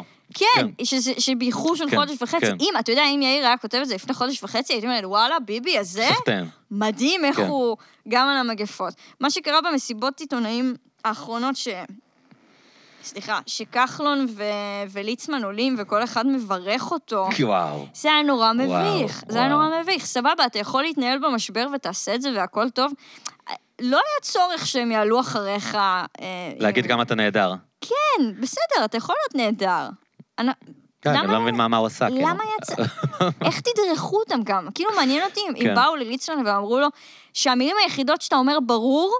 יהיו כאילו שביבי הוא מתנהל מדהים עם המשבר. זה, אני לא יודעת, היה בזה משהו באמת כאילו... והוא אמר אתמול שניו זילנד כבר מחכים אותנו, אתה שמעת את זה? תמיד יש לו, נכון, דוגמאות עם מדינות כזה, הוא חושב שזה נורא אפקטיבי. תמיד אנחנו לא רוצים להיות במצב של יוון, תמיד יש לו כזה, את יודעת, באיטליה ככה, ניו זילנד מתיקים אותו, כאילו זה מין חלק מהנוסחה שלו, לדבר על מדינות אחרות כאילו מולנו. שוב, הוא מדהים. כן. אין מה, כן? אני לא הייתי, באמת כאילו, אני חושבת עכשיו, אם גנץ היה ראש הממשלה, והיה צריך עכשיו לעשות את כל ה... אבל מה הוא השיג? זה לא שאנשים לא בהיסטריה, הם כן בהיסטריה, כאילו מה הדבר הזה, מה האפקט, חוץ מזה של איזה יפה הוא מדבר, מה האפקט של זה? מה הוא השיג כאילו? תראה, מה זה מה הוא השיג? לא, נגיד גנץ היה מדבר במקומו, אז מה היה קורה אחרת? קודם כל, מה הוא השיג? בזה שאני בן אדם שלא הצביע לביבי, גם לא הצבעתי לגנץ, כן? אבל שאני אומרת, אני לא הייתי אולי רוצה לראות את גנץ עושה את זה. באמת? אז תסבירי לי למה. כי באמת יש פה בן אדם, הנה, כולם חושבים אגב שאני נורא שמאלנית וכל זה, שיבינו שאני צוחקת על כל הצדדים. כן. יש פה בן אדם שבאמת היה ראש הממשלה כבר מיליון שנה. כן. ויש בן אדם אחר שהוא היה רמטכ"ל אולי, אבל הוא עוד לא היה ראש הממשלה, ולכן כן. הוא לא עבד עם כל המשרדים וזה. אוקיי. עכשיו הוא צריך לפתור מגפה עולמית. אבל מה זה צריך לפתור? משרד הבריאות צריך לפתור. אז זהו. כאילו, אז מנה, מה הוא צריך לעשות? לא, זה לא... נכון. הוא צריך לקבל המלצות, לראות אם הגיוניות, להבין מה ההשלכות שלהם, לקבל החלטה הגיונית. למה את חושבת שבני גנץ יקבל החלטה פחות טובה? הוא כן צריך לקבל... אולי בני גנץ שאין לו נגיד משפט עכשיו, אז הוא יקבל החלטה יותר עניינית. גם לביבי אין משפט עכשיו. נכון. נגמר. הנה, הוא הצליח. אולי הוא יקבל החלטה יותר עניינית. כל ההשפטה הזאת הצליחה. בדיוק, אז למה, כאילו, חוץ מזה שהוא מדבר נורא יפה, למה אנשים חושבים שכאילו יש לו איזה שיקול דעת שהוא יותר טוב משיקול דעת שיהיה לבני גנץ בסיטואציה כזאת? כי אני אגיד לך, כי הוא באמת ניהל מדינה במשך מיליון שנה כרגע, אז הוא אמור כאילו להיות מוכשר בדמיון של כולנו במחשבה הגיונית. בתדמית. בתדמית אמור להיות יותר מוכשר לנהל משבר בינלאומי מאשר אדם שמעולם לא היה בתפקיד. זה משהו כאילו הגיוני. אבל אני לא חושב שזה נכון. יכול להיות שזה אגב לא נכון בכלל, אבל מבחינה הגיונית, כן, אבל זה סוג של הגיון מסוים שהוא יחדיר לנו למוח, את מבינה? נכון, כי הוא פאקינג מדהים. אף אחד לא חשב שברק אובמה היה צריך להתמודד עם משברים של איך הוא התמודד איתם. את יודעת, מבינים שיש גורמים מקצועיים. נכון, אבל לא היה לך משהו בגודל כזה שכל העולם כרגע איתו. היה לו משברים אחרים, את יודעת. אבל לא משהו, תקשיב, לא היה באמת, מתי ישראל הייתה בפאקינג מצור, עוד שנייה, לא היה לך שום תקדים למה שקורה כרגע, לא היה, אפילו במלחמות לא היה. כן, אבל את יודעת, מה זה מצור? זה מטורף. זה מצור שהוא הכריז עליו נורא מהר, וגם עוד פעם, סבבה, יש כאילו ארגון הבריאות בינלאומי שנותן המלצות, יש גורמים מקצועיים במשרד הבריאות שנותנים המלצות, הם אומרים לו, תשמע, חייבים עכשיו לסגור את המקומות בילוי, הוא אומר, נשמע לי הגיוני, מקבל את ההמלצות שלהם, כאילו, למה חושבים, איזה אסטרטגיה מדהימה, הניסיון שלו לאורך 10 שנים, שגם הוא אגב לא התנסה אף פעם במשבר כזה, איזה שיקול דעת יש לו של גנץ אין, אבל הוא התנסה בממשלת חירום או משהו כזה של מלחמות, אז מה? אני לא, מבחינת היגיון שהוא לא הגיוני, כאילו, מבחינת משהו שהוא יחדיר לי להיגיון. אוקיי, זה אני מסכים איתך, מבחינת הדימוי אני מסכים איתך. מבחינת הדימוי, כרגע אתה רוצה לראות את הבן אדם הזה מנהל את המשבר. אני אגב עדיף לראות אותו במקום את ליצמן, מנהל כל דבר. כן. זה מדהים שהבן אדם שומר שבת, הוא צריך לנהל עכשיו משבר עולמי. הבדיקות בבתי חולים הופסקו. בשבת. בשבת. זה אפילו לא הגיוני, כי בית חולים לא עובד כאילו ככה. בית חולים עובד 24/7. כן, הם פחדו מהחילול שבת ההמוני שכל האנשים שיבואו לבדיקות. לא, זה מדהים. זה כאילו, איך אתם עוצרים בדיקות? אנחנו כבר ככה מתחת למספר שאנחנו אומרים מבצע של בדיקות. כל המילה היפה החדשה, המקושים. מה זה מקושים? המקוש של הבדיקה. הבדיקה עצמה, הם קוראים לזה מקוש, המקל הזה. Okay. נראה לי שזה כמו כזה של גרון. כן, כאילו, כן, כן, כן, כמו שמשטח גרון? כן, נראה לי שזה כזה מה שראיתי נכון, נכון שאני טועה. נכון תמיד שיש איזה משבר, אז פתאום כולם לומדים מילים חדשות, ואז כל העיתונאים בטלוויזיה אומרים את המילים האלה, כאילו הם הכירו אותם כל החיים שלהם, או לא למדו את זה באותו בוקר. הטור גיאומטרי, כל הדברים האלה, כן, אבל זה ככה עם כל סיטואציה. אבל אני שמחה שאפשר ללמוד מילים, אני אוהבת ללמוד מילים חדשות, אם אפשר. אז מקוש. אז כן, אז... רגע, מה עם האיכונים? זה גם מילה חמה עכשיו. כן, האיכונים. למה? אם אתה חובב של סדרות רצח ודברים כאלה, אז אתה יודע מה זה איכון. אז אתה יודע מה זה איכון. למי שאני מניחה שכולם, כן, אבל איכון זה לאפשר לדעת איפה... לפי הטלפון שלך, לאפשר לדעת את המיקום שלך. אגב, הם רוצים לעקוב אחרי אנשים, מה עם האנשים שתשימו את הטלפון בבית? איך עוקבים אחריהם ככה? לא, אני לא חושב שהם חשבו על זה עד הסוף, אני גם חושב שיש לו עניין מאוד רציני בלהראות בטלוויזיה שהוא נוקט אמצעים קיצוניים. להראות שכאילו, זה כל הזמן איך מנהלים את זה תקשורתית. אני לא חושב שיש בהכרח כאילו קשר ישיר בין הצעדים שהוא אומר שהם נוקטים לגבי האפקטיביות שלהם. כאילו ביחד, זה לא בהכרח אחד לאחד. אגב, קונספירציות, כל הזה של האיכון הסלולרי, ושיכולים לחדור לך עכשיו לטלפון, זה משהו שלפי מה שאני הבנתי כרגע עושים לכל מיני אזרחים פלסטינים ודברים כאלה. בטח. שעוקבים אחריהם. כן. אם עכשיו יהיה לו אישור, ולדעתי הוא קיבל, לא? הוא הולך להפעיל את זה. להיות בטלפונים של כל האנשים בישראל, ישראלים, אולי שמאלנים רדיקליים, הוא יכול להשתמש בזה בתכלס. זה מאוד מפחיד, אם כי אני, כאילו, גם כתבתי את זה, אני חושב שבמדינה שלנו, כאילו, אני די מאמין שהשב"כ עושים מה שהם רוצים גם ככה. כאילו, אני לא באמת חושב שאם שב"כ רוצה לעקוב אחרייך היום, הם מחפשים איזשהו היתר או משהו כזה, הם לדעתי הם פשוט עושים את זה, כאילו. אבל אתה צריך להיות סוג של סיכון... אני אומר, הכל צריך, כאילו, אבל זה כל כך, הם כל כך... מעל החוק, בהתנהלות האמיתית שלהם. כן, אם הם רוצים. אולי המשטרה לא, אבל השב"כ, אני די בטוח שהם עושים מה שהם רוצים תמיד. שיש לי בטלפון דברים כל כך מעניינים, אבל... כן, לא, זה כרגע בעיקר מדובר על לדעת איפה אתה, אבל... כן, זה, אני לא יודע מה להגיד. בעיקר הדבר, כאילו, שהרבה אנשים רותחים ממנו, ואני חושב שבצדק, זה הדרך שזה נעשה. כלומר... תיאת, בלי חקיקה בכנסת, בלי דיון, בלי להעביר, כאילו פשוט בא בטלוויזיה ואומר, אנחנו נתחיל לעשות את זה. אין לך אבל כלום. חוות דעת, יועץ משפטי, משהו כאילו, משהו כדי שנרגיש שמישהו מבקר על התהליך הזה, שזה, תיאת, פשוט כלאחר יד, כאילו, כן, אנחנו נתחיל לעקוב אחרי אנשים. תשמע, כרגע אין לך פשוט כלום, כי אנחנו כבר אחרי בחירות שלישיות, עדיין אין לך ממשלה, כאילו לנו, אין בכלל ממשלה. זה, אז מה, הטיימינג הכי גרוע בעולם לנגיף כאילו של קורונה עכשיו במשבר עולמי שיקרה, זה עכשיו, שאין לנו כלום. הם רוצים עדיין לעשות את ההשבעה בכנסת במה? בתורות, כל מיני שטויות כאלה. כן, זה מה שהם רוצים לעשות. כדי שהם ישמרו על שלא יתכנסו יותר מ10 אנשים בכנסת. כמה, 120 מחלק, 12 נגלות כאלה, עכשיו צריך לעשות. איזה קול. ואיך באמת הם יעשו הצבעות וכאלה? אני לא יודעת מה הם יעשו, אני לא יודעת כאילו איך אפשר באמת לתפקד. הם צריכים לעשות, או שהם יעשו באמת ממשלת חירום מסוימת, וגנצי קנה והם ייכנסו תחת ביבי, ואני לא יודעת מה, הם רוצים להכניס את הרשימה המשותפת, הם לא רוצים, עכשיו יש את כל העניין שרוב האנשים שמטפלים בכלל בבתי חולים זה בכלל ערבים, כאילו, אז אתה סבבה שיטפלו בכלל, אבל אי אפשר זה. כן.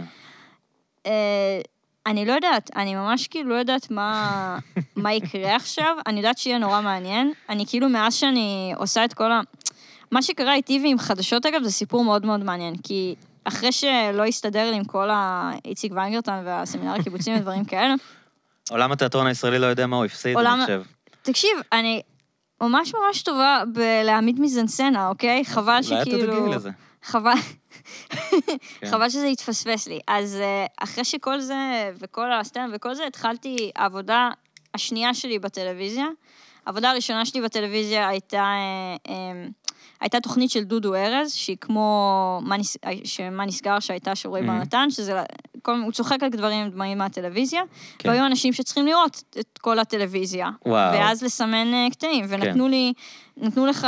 שתראות ערוץ 24, 18... לא, נתנו, היו שעות של תוכניות מסוימת שאתה צריך לראות, נתנו לי כאילו רשימה, והייתי צריכה להקליט את כל התוכניות, ואז הייתי צריכה לשבת, אנחנו עשינו את זה מהבית, במה נסגר הם, אני יודעת שהם ישבו שם בהפקה, ואנחנו ישבנו מהבית,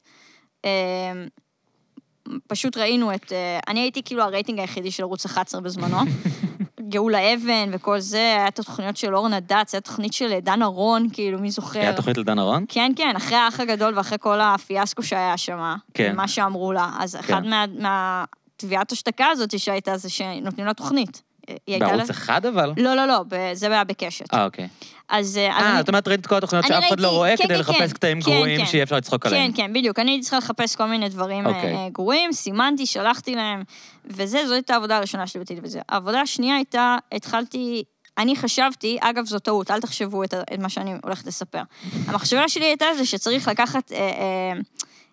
להיות בתפקיד נמוך בטלוויזיה, ואז לאט אתה מתקדם. כן, ואז אתה מטפס את דרכך למעלה. זה שקר, אל תעשו את זה. אם אתם תחקירנים, זה לא אומר שאתם תהיו תסריטאים. אין שום קשר. אתם יכולים אולי להתקדם להיות עורך, משנה, אולי, אבל אתם לא תהיו תסריטאים. אבל ככה הם מצליחים להשיג אנשים שיעבדו בזול, נכון? כי כולם אומרים, אני אקח את העבודה הזאת בשקל וחצי, ואני לאט לאט אתפתח. כנראה שזה 100%, נכון? אז אני חשבתי שאם אני אהיה תחקירנית, ואני אכנס למערכת של איזושהי תוכנית, אז לאט לאט אני אוכל כאילו להתקדם, זה כמובן שקר ואל תעשו את זה. במיוחד לא בתוכניות, נגיד אני הייתי בתוכנית בוקר של אורלי וגיא, ששם אין תסריטאים, למשל. כן. אבל זה עבודה שפשוט כזה בדרך כלל הדרישות לעבוד, להיות בתחקירנים, זה להיות בוגרי גלי צה"ל וכל מיני כאלה, ואני לא. זה שאני עכשיו שם זה גם מאוד מוזר. אבל דברים מוזרים קורים כל הזמן. אז הייתי תחקירנית שמה, ואני סניתי חדשות. סניתי, אני לא הבנתי כלום ממה שקורה מבחינה אקטואלית, מבחינה פוליטית, לא הבנתי כלום, סניתי את זה, היינו צריכים להתקין את כל הפושים האלה של ה... כדי לא לפספס כלום. כדי לא לפספס, ואני ביקשתי כל הזמן לעשות רק תחקרים לבידור, כי באורלי וגיא השעה הראשונה מוקדשת לפוליטיקה ואקטואליה ודברים שקוראים עכשיו, והשעה השנייה יותר סופט כזה, יותר לייפסטייל. כן. אז אני יותר עבדתי תמיד על השעה השנייה, וגם כולם מתו לי במשמרת. מה זה אומר? מה שקרה זה ש... טוב, אני אחשוף פה משהו, אבל היה לנו לוח כזה, שנגיד היה אריק שרון וכל מיני כאלה, וכאילו אנחנו עשינו אימורים ממת, מתי, וכל מיני כאלה. ואני תמיד אמרתי, חברים, מתי שלי יש משמרת אורך, אז הבן אדם הזה מת. אני אסביר מה זה משמרת אורך ומשמרת רוחב. משמרת אורך זה שאתה עורך, אתה עובד על, נגיד, יש שידור ביום רביעי, ואתה עובד כל יום שלישי על השידור שלהם אחרת. אוקיי. אתה עובד כאילו ממש עד מאוחר, ומשמרות רוחב זה שאתה בא, נגיד, עד איזה 5 אחר הצהריים, ועובד רוחבי על מה שקורה הלאה בתוכנית של המשך השבוע. אוקיי. אז כולם תמיד מתו לי במשמרת. מי מתו לי במשמרת? עובדיה יוסף. וואו. מת לי במשמרת, אריאל שרון. וכמובן, אחרי היום שבו כבר התפטרתי כבר, זה היה קש שבר את גב הגמד, זה היה אריק איינשטיין. יואו. אני הייתי במוות של אריק איינשטיין, ואני זוכרת את זה. אם זה כבר הרגשה לא טובה. אני זוכרת, אגב, ספי ריבלין גם מת, די באותו יום, והם שמרו את זה. יש פריוריטי, בייבי, מה לעשות? כי הם לא רצו באמת. זה כמו דודו דותן שמת ב-9/11. כי היה פסטיבל, היה ממש פסטיבל של אריק איינשטיין, אגב בצערי, כן, אבל מה שקרה... אני אגב, אני מת על ספי ריבלין, אבל בכל זאת, אריק איינשטיין, מה לעשות? תקשיב, היום הזה של אריק איינשטיין, זה היה היום הכי גרוע כאילו, אי פעם שהיה שם, כי מה שהם אומרים לך, כשאתה עובד כתחקירן, אתה עובד כאילו בתחרות עם כולם. עם כל התוכניות האחרות של כל הערוצים האחרים, והמשימה שלך זה להביא אנשים להתארח. ואתה צריך להשיג אותם. אתה צריך לסגור. מי יביא ראשון את הבן אדם הכי קרוב אליו. כן, אתה צריך להביא את מוני מושונוב, ואתה צריך להביא את אורי זוהר. עכשיו מה שקרה, אני זוכרת את זה ממש טוב. בסביבות איזה 7 ומשהו בערב, הייתה הודעה, אריק אינשטיין הובא לבית חולים. כן. ככה זה התחיל. ואז ישר אומרים לך, אוקיי. אני זוכרת הלילה הזה, זה היה לי טראומה. כן? כן. אז אתה תספר תכף מה היה לך. לא, אני רק זוכר שהתבאסתי וישבתי מול המחשב עד שהוא מת, כאילו, לא היה לי שום דבר מעניין על זה. אז באיזשהו שלב, אז בשבע, כאילו, עכשיו, זה סוג של חמל קטן, כי יש טלוויזיות כאילו בחדר שם, זה קרוון באולפני הרצליה, איפה שיש המון נטושים. כן. ושם יש כאילו סוג של חמל כזה, ואנחנו יושבים, וברגע שיש איזשהו אירוע כזה, אז יש גם סוג של חבצלת כזאת, יש לה הרבה אנשים, אנשים לא יודעים מה זה חבצלת. לא, אני לא יודע מה זה חבצלת. חבצלת זה מין מסמך כזה שמכינים, נגיד לשמעון פרס הייתה הרבה מאוד זמן חבצלת. ליום שהוא ימות. ליום שהוא ימות. אז למה הקוד הוא חבצלת? זה משהו מהצבא? אני לא זוכרת, האמת שצריך לברר. כאילו כי יודעים שהוא זקן והוא ימות, אז יהיו כבר מוכנים עם הביוגרפיה שלו, ויהיה כתבה לאותו ערב. אריק שרון שנים כבר הייתה חבצלת, שמעון פרס חבצלת, כל בן אדם אגב שהוא מבוגר יחסית. שמעון פרס היה צריך להתקן את החבצלת איזה 7 פעמים. כל הזמן. אז אתה נכנס לסוג של נועל כזה, ואז אתה מתחיל לפתוח את כל האנשים עכשיו שקשורים להלקה שלי באיזושהי צורה, עכשיו אתה צריך להתקשר אליהם. שרק נכנס לבית חולים. אז אתה צריך להתקשר אליהם. נגיד, הייתה לי שיחה, אני זוכרת, כי אני התקנתי את אירית הנאבי, כי הם לא יודעים גם, לא כולם. מה אירית הנאבי קשורה?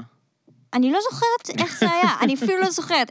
אנחנו התקשרנו לכל כך הרבה אנשים, אז בהתחלה, אתה יודע, מתקשרים למוני מושון. לא ידעו שהוא בבית חולים. לא, קודם כל, השעה 7, עכשיו לא כולם יושבים ונבזקים, ולא כולם יודעים, ואנשים בהופעות, ואתה גם התקשרתי לתיקי דיין, ואתה מתקשר לאנשים, ואתה אומר להם קודם כל, וזו שיחה נוראית, זו שיחה של כאילו, שלום, כאן, טה-טה-טה, מאורלי וגיא, אנחנו פשוט הבנו שאריק שנכנס עכשיו לבית החולים, ואז אומרים לך, מה?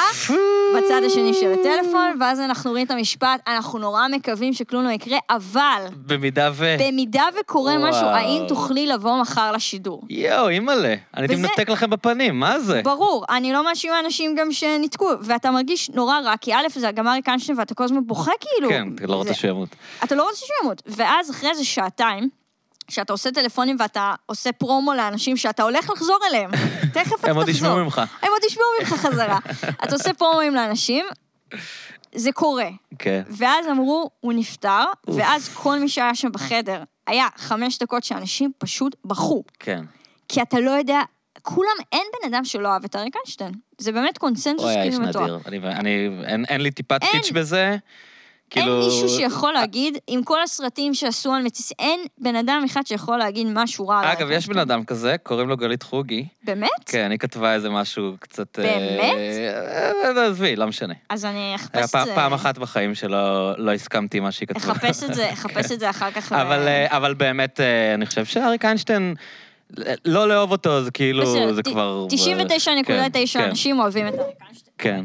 99.9 אנשים אוהבים את אריק אינשטיין, בואו נסכים על זה. כן, כן.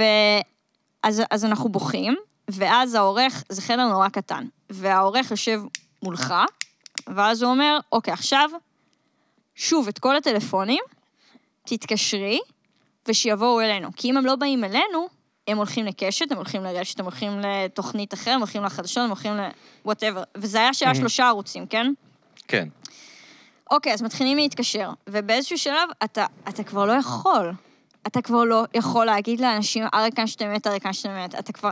אני זוכרת שהגעתי, התקשרתי לפיטרות, זה היה השיחה שכבר זה נעצר, כאילו, כי כבר 12 בלילה, התקשרתי לפיטרות. וואו, כי הייתי... פוצץ אתכם, כאילו, אם אתם מתקשרים אליי ב-12 בלילה מאורלי וגיא, בזמן שחבר שלי מת, כאילו, what the fuck? אני יודעת שמושונוב ואורי זוהר ניתקו את הטלפונים פשוט, בצדק. כי לא רק אתם התקשרתם אליהם. ברור, התקשרו אליהם, כולם התקשרו אליהם. ואז אני מתקשרת לפיטרות, ואני אומרת לו, שלום, כאן דניאל מאורלי וגיא, והקול שלי נשבר, כבר לא יכולתי לדבר יותר, והוא פשוט אמר לי, נכון, אני מבין, אני לא אבוא מחר. חמוד. לא, היה מאוד חמוד, ואמרתי לו... צודק. לא, אמרתי לו, אתה צודק ותודה, וניתקתי, והעורך יושב מולך, והעורכים שם, הם חייבים להביא אנשים. כן. אתה הופך כבר לרובוט שאתה עובד שם, אנחנו עבדנו על כל כך... אז את מי הבאתם בסוף? מישהו מקטר המזרח ו... אוף, לא, היה, תקשיב, זה היה שבוע שלם, באו כל כך הרבה אנשים באיזשהו שלב, אבל אנחנו התחלנו לזהף שיחות. מה זה אומר זהף שיחות? להתחיל לעשות כאילו אנחנו מדברים עם אנשים. בשביל האורחים שיחשבו שאתם עובדים שאתם לא יכולים לעבוד יותר. כי לא היה כבר אפשר, קודם כל אנשים לא ענו יותר. אתה כבר לא יכול.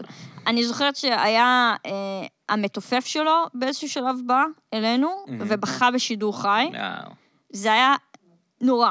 זה היה נורא. זה כאילו... אבל מבחינת האורחים זה טוב, כאילו, יש דרמה, מישהו בוכה באולפן, מעולה. אנחנו עושים טלוויזיה מצוינת. רגע טלוויזיוני. רגע טלוויזיוני. אמא שלהם. לא, זה היה נורא. אתה יודע כמה פעמים הייתי צריכה לשקר? יש בדיחות של תחקירנים של... ברור שאת תשבי לבד בפאנל, אנחנו לא נדבר על הנושא הזה, שזה שקרים. עכשיו, אני ממש לא טובה בלשקר, אנשים שמכירים אותי יודעים, אני ממש לא טובה בלשקר, ולכן המקצוע הזה, אחרי גם מה שהיה עם אריק אינשטיין וכל זה, ואתה מדבר עם הורים, נגיד, של חיילים שמתו, או כל מיני אנשים שהלכו לאיבוד ביער השחור בגרמניה, ואתה מדבר עם חיליק מנגוס, שזה אין תחקירן שלא מכיר את השם שלו. איזה חיליק מנגוס? זה מציל כזה. חיליק מנגוס זה כזה, זה שהוא מציל בחול, הוא יש לו איזה טייטל כזה. מה, הוא נוסע לדרום אמריקה להציל אנשים? איך קוראים לזה? יש לו כזה... מחלץ נהדרים? כן, הוא מחלץ, הוא צוות חילוץ, הוא צוות חילוץ כזה, הוא נורא נורא מפורסם. כאילו כשמישהי נופלת מבנג'י ביער, שולחים את חיליק מנגוס. כן, כן, חיליק מנגוס הוא השם. כן, הוא פלופ? אם מישהו מתפלפ.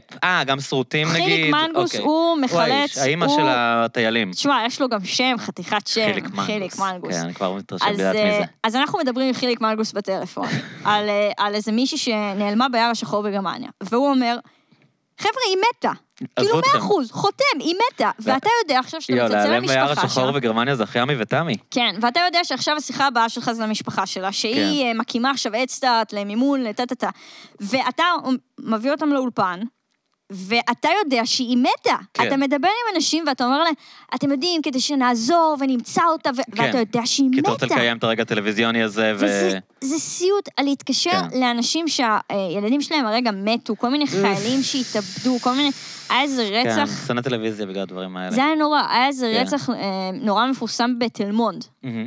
אתה גם נהיה חוקר שאתה תחקירן. היה רצח בתל-מונד, ובהתחלה לא מפרסמים לך פרטים במשטרה, אבל מצלמים את הבית.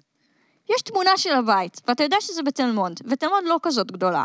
ואתה נכנס לגוגל מפס, ואתה מתחיל להסתובב בתל-מונד, ואתה מוצא את הבית, ואתה מתחיל להבין מי גר שם, ואתה מחפש חברים שלהם דרך הפייסבוק, וזה סיוט של החיים, כאילו.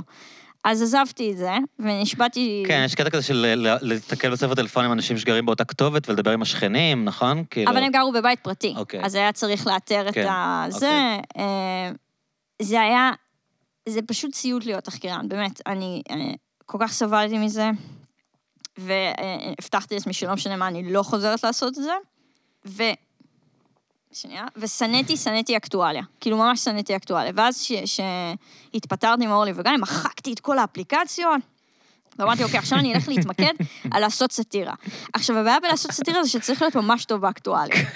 אז זה לא עובד טוב עם השנאה שלי לאקטואליה. אז ממש התחלתי לראות חדשות, וזה נהיה כמו סדרה. אני כל יום מקליטה, אני רואה את כל השש-אין. כאילו רואה את המהדורות, מקליטה אותם. אני רואה הכל. וואי, איזה סיוט. כן, אבל מצד שני זה פשוט כבר מעניין באיזשהו שלב. ואם אתה יושב וחושב על מה לצחוק, אז אתה מסתכל על זה אחרת, כאילו. את מסתכלת ומנסה למצוא את הפיגור בזה. אני מנסה, כן, גם אני מנסה כאילו למצוא את מה אפשר אולי להגיד על זה או משהו כזה, אבל גם, זה כן נורא מעניין, זה ממש נהיה כמו סדרה כאילו בהמשכים כזאת, כל יום קורה עוד משהו, וזה נהיה מטורף, וכאילו, כל הדינמיקה בין הכתבים שם גם באולפן, ואיזה שירינה מצליח, לא מצליחה להשתיק אנשים שם, כאילו, זה נהיה נורא, זה כן נהיה נורא כיף. אז עכשיו אני ממש טובה באקטואליה, ואין תוכניות טלוויזיה. אז כל הכבוד לי. אז כמומחית לאקטואליה... מומחית לאקטואליה. איך את חושבת ייראה העולם עכשיו, אם באמת אנחנו כולנו נהיה בבידוד תקופה ארוכה? את הרהרת על זה? מה זה תקופה ארוכה? כאילו, מה שמדברים עליו זה ששבועיים לא נצא מהבית? אני שמעתי חודש. שחודש אתה לא תצא מהבית. חודש אמרו לי שכנראה אני לא יכול לפתוח את הבר, אני לא יודע, לא מתעניין בחיים של אנשים אחרים יותר מדי. לא, אבל יש הבדל בין לפתוח את הבר. העוצר עוד לא התחיל, אני לא יודע, אולי עד שנשדר את זה יתחיל, אני שמועות שזה מתחיל ביום רביעי. תשמע, מה זה עוצר? שעכשיו יסתובבו לך חיילים ברחובות? אני מקווה שלא. לא נראה לי שזה משהו שיקרה. שוב, הוא מאוד חכם, ביבי. הוא יודע איפה לשים, את מי לשים, ומה ההשלכות שיהיו של הדברים האלה. לעלות עם הטישו במצג האימים הזה של ההתעקשויות. לא ראיתי את זה. לפני כמה מסיבות עיתונאים, הוא אמר לאנשים איך לקנח את האף. הוא הדגים איך לקנח את האף? איזה איש מדהים. איש מדהים. זה כמו עם הברווז האטומי, אז והאום. כן, שמה, הוא עובד, כי מה באמת מראה לאנשים? מה באמת ממחיש לאנשים דברים? הוא הדגים על עצמו איך מקנחים את האף, נכון? קודם כל, יש לו את הסרטון הזה של ההתעטשויות, של למה אתה צריך להימנע 2 מטר מהאנשים, כי יש כאילו... כן, ראיתי. הרסס הדמיה כזאת, בכחול כזה, רואים את הרוק. כן, רואים את כל הרוק. אני, אגב, מעולם לא חשבתי שיהיה איזשהו שלב בחיים שלי, שראש הממשלה יעלה ויסביר כאילו, מה קורה, כן, מה קורה כשמתעטשים. אתה מבין, אנחנו בעולם כל כך מוזר, כאילו, כרגע. זה פשוט מטורף מה שקורה. על מה דיברנו בכלל לפני הקורונה? אתה יודע, יש כל כך הרבה דברים שהיו על הפרק, והם פשוט נדחיקו, ואף אחד לא זוכר אותם עכשיו. אתה מקודם הבאת לי פה קש לקולה, נכון, דיברנו על הקשים, דיברנו על גרטה. היה גרטה, נגמר גרטה. דיברנו על גרטה, העולם ניצל. האמת שהעולם קצת אולי במצב יותר טוב עכשיו, שלא תשים. סין עכשיו, הזיהום אוויר בסין ירד בצורה מטורפת. יש מפות כאילו שמשוות, בגלל שהם הפסיקו הכל. אם מדברים ברצינות, אז אני חושב שהדברים שהם יכולים לקרות באמת, זה שבאמת יטוסו פחות וכרגע לא טסים בכלל. זהו. והמזהם שאומרים שהוא הכי גדול, זה האוניות קרוזים האלה. האוניות פאר, שהן נחשבות המזהם הכי גדול בגלקסיה, והם הפכו למלכודות מוות. יואו, זה מדהים. אז אני מאוד אשמח אם הדבר הזה יחלוף מהעולם. אני לא אתפלא אם גרטה עשתה את הווירוס הזה. זה הכל מזימה כאילו של גרטה, ותראה, זה מצליח. היא והחברים האוטיסטים שלה, האספרגרים הגאונים ישבו עם הבחינות. כן, איך נהנדס נגיף חדש. לא, זה... אז אני לא יודעת מה יקרה. אני חושבת שבאמת האופציה זה שאו שהוא ייכנע, גנץ, כי הוא יבין ש... ביבי הולך להבטיח לו כאילו כל מיני הבטחות של עכשיו תהיה שנה, אני אהיה שנה, ואז אתה תהיה שנתיים, ואז אני אהיה שנה, וכאילו נתנקיפים אחד לשני בהחלפות, וכל מיני... נמרפק אחד לשני בהחלפות של הדברים. כל מיני שטויות כאלה. יהיה טוב לגנץ אם הוא לא יאמין, תראה, גם אני נשבעתי בקסמיו של ביבי, ואני מאמינה לדברים שהוא אומר, כי הוא אומר מדהים, שים אותו בחדר אחד עם גנץ, היועצים של גנץ אשכרה אמרו לו, אתה אל תלך ותדבר עם ביבי לבד, קודם כל תדבר איתו בטלפון. הוא יערבב לך את הצורה. כן, הוא יערבב לך את הצורה, כי הבן אדם באמת מצוין, והוא... מצידי שילך והנחה את אולפן שישי אחרי זה, כאילו, ביבי, עם... לא, זה שוב, בן אדם אני ישב עם, נגיד, עם בוז'י או עם ציפי לבני, והאשכרה שכנע אותם שהוא הולך לעשות שלום עם הפלסטינים. אתה יודע, בשיחה על אחד עם אחד הוא יכול לעשות מה שהוא רוצה, כאילו. הוא באמת, כאילו, הוא באמת יודע לדבר ממש טוב, הוא יודע לשכנע אנשים. אם גנץ עכשיו הסכים... גנץ עם אחרי עכשיו נראה לי לא משנה מה, כי... אם יהיה בחירות רביעיות, אז זה נגמר. אף אחד לא יצביע לו, וכחול לבן הולך להתפרק. זה כאילו אופציה אחת שהולך להתפרק. אני עוד פעם, בואו לא נדבר רק על זה, אבל אני כאילו חושב שהוא פחות פרייר ממה שאנשים מוציאים אותו. כאילו, הם שם, אנשים שבסביבו, הם לא כאלה נאיבים. עם כל זה שביבי נורא מתוחכם, הוא לא יכול לעשות מהם קרקס לגמרי. הבעיה שיש שם אבל יותר מדי ראשים כרגע. אפילו שבוגי, שהוא הימני הכי גדול בעולם, הסכים ללכת עם המשותפת, כל שאר האנשים שם, אנדל ואוזר וכל אלה, כן. הם לא רוצים. חילי טרופר. כן, מי זה חילי טרופר? אז זה שתרם קיליה. כל מיני שמות כאלה, נכון? יש עוד אחד עם שם מצחיק. יש אחד בעבודה עם שם מצחיק, זה כל מיני שמות שאני לא רגיל עליהם. יש כל מיני. יש עוד אחד שיש לו שם כמו חילי טרופר. אני רוצה שחילי טרופר וחיליק מנגוס יתאחדו, אחד עם השני. חילי טרופר, איזה שם מגניב. הוא נשמע כמו חייל כזה, כמו משהו במורטל קומבט. חילי טרופר. חילי טרופר. כן, כאילו, תשמע, זה שם, הוא וחיליק מנגוס. פותחים יחידה. כן, פותחים יחידה. כן. מה זה, פאקינג יהיה מגניב. אני בעד, כאילו. אני גם אמרתי שעכשיו כאילו, סתם סיפרתי את זה ברדיו, אבל ניסינו לחשוב על מה יקרה עכשיו, מה יקרה עם חברי הכנסת. אז אמרתי שאמיר פרץ, הוא עכשיו סוף סוף יכול לגדל חזרת השפם, ולהיות הפרזנטור של רסק עגבניות. כי הוא נראה כמו האיש מביטה, אז הוא יכול לעשות את זה, כאילו. תשמע, העבודה, הוא יצטרך להתפטר כנראה. כן. זה מה שיקרה עם העבודה. כן. מרץ המשיכו להיות מרץ, כן. כי הם איכשהו ממשיכים כל הזמן. זה לא נעצר מרץ. זה לא משתנה גם. לא. אורלי לוי, או שהיא תערוק ואז היא לא תוכל, לא שזה משנה לה כל כך, כאילו, גם אם היא תערוק ולא תוכל אחר כך לא יודעת, יש את החוק הזה שאם אתה עורק, אתה לא יכול אחרי זה... לא, היא יכולה, כי היא תפרה על עצמה מלכתחילה להיות ראש מפלגה עצמאית, והיא רק רצה איתם באותה רשימה, אז היא לא נחשבת... זה לא נחשב עריקה. זה לא חל עליה, כאילו, היא יכולה להתפלג, כי היא מראש נרשמה ככה בתור מישהי שמותר לה להתפלג. שהיא יכולה... כן. איך הם כאילו לא מלכתחילה, שהיא אמרה להם... שהיא אמרה להם, אני הולכת... זה לא ברור.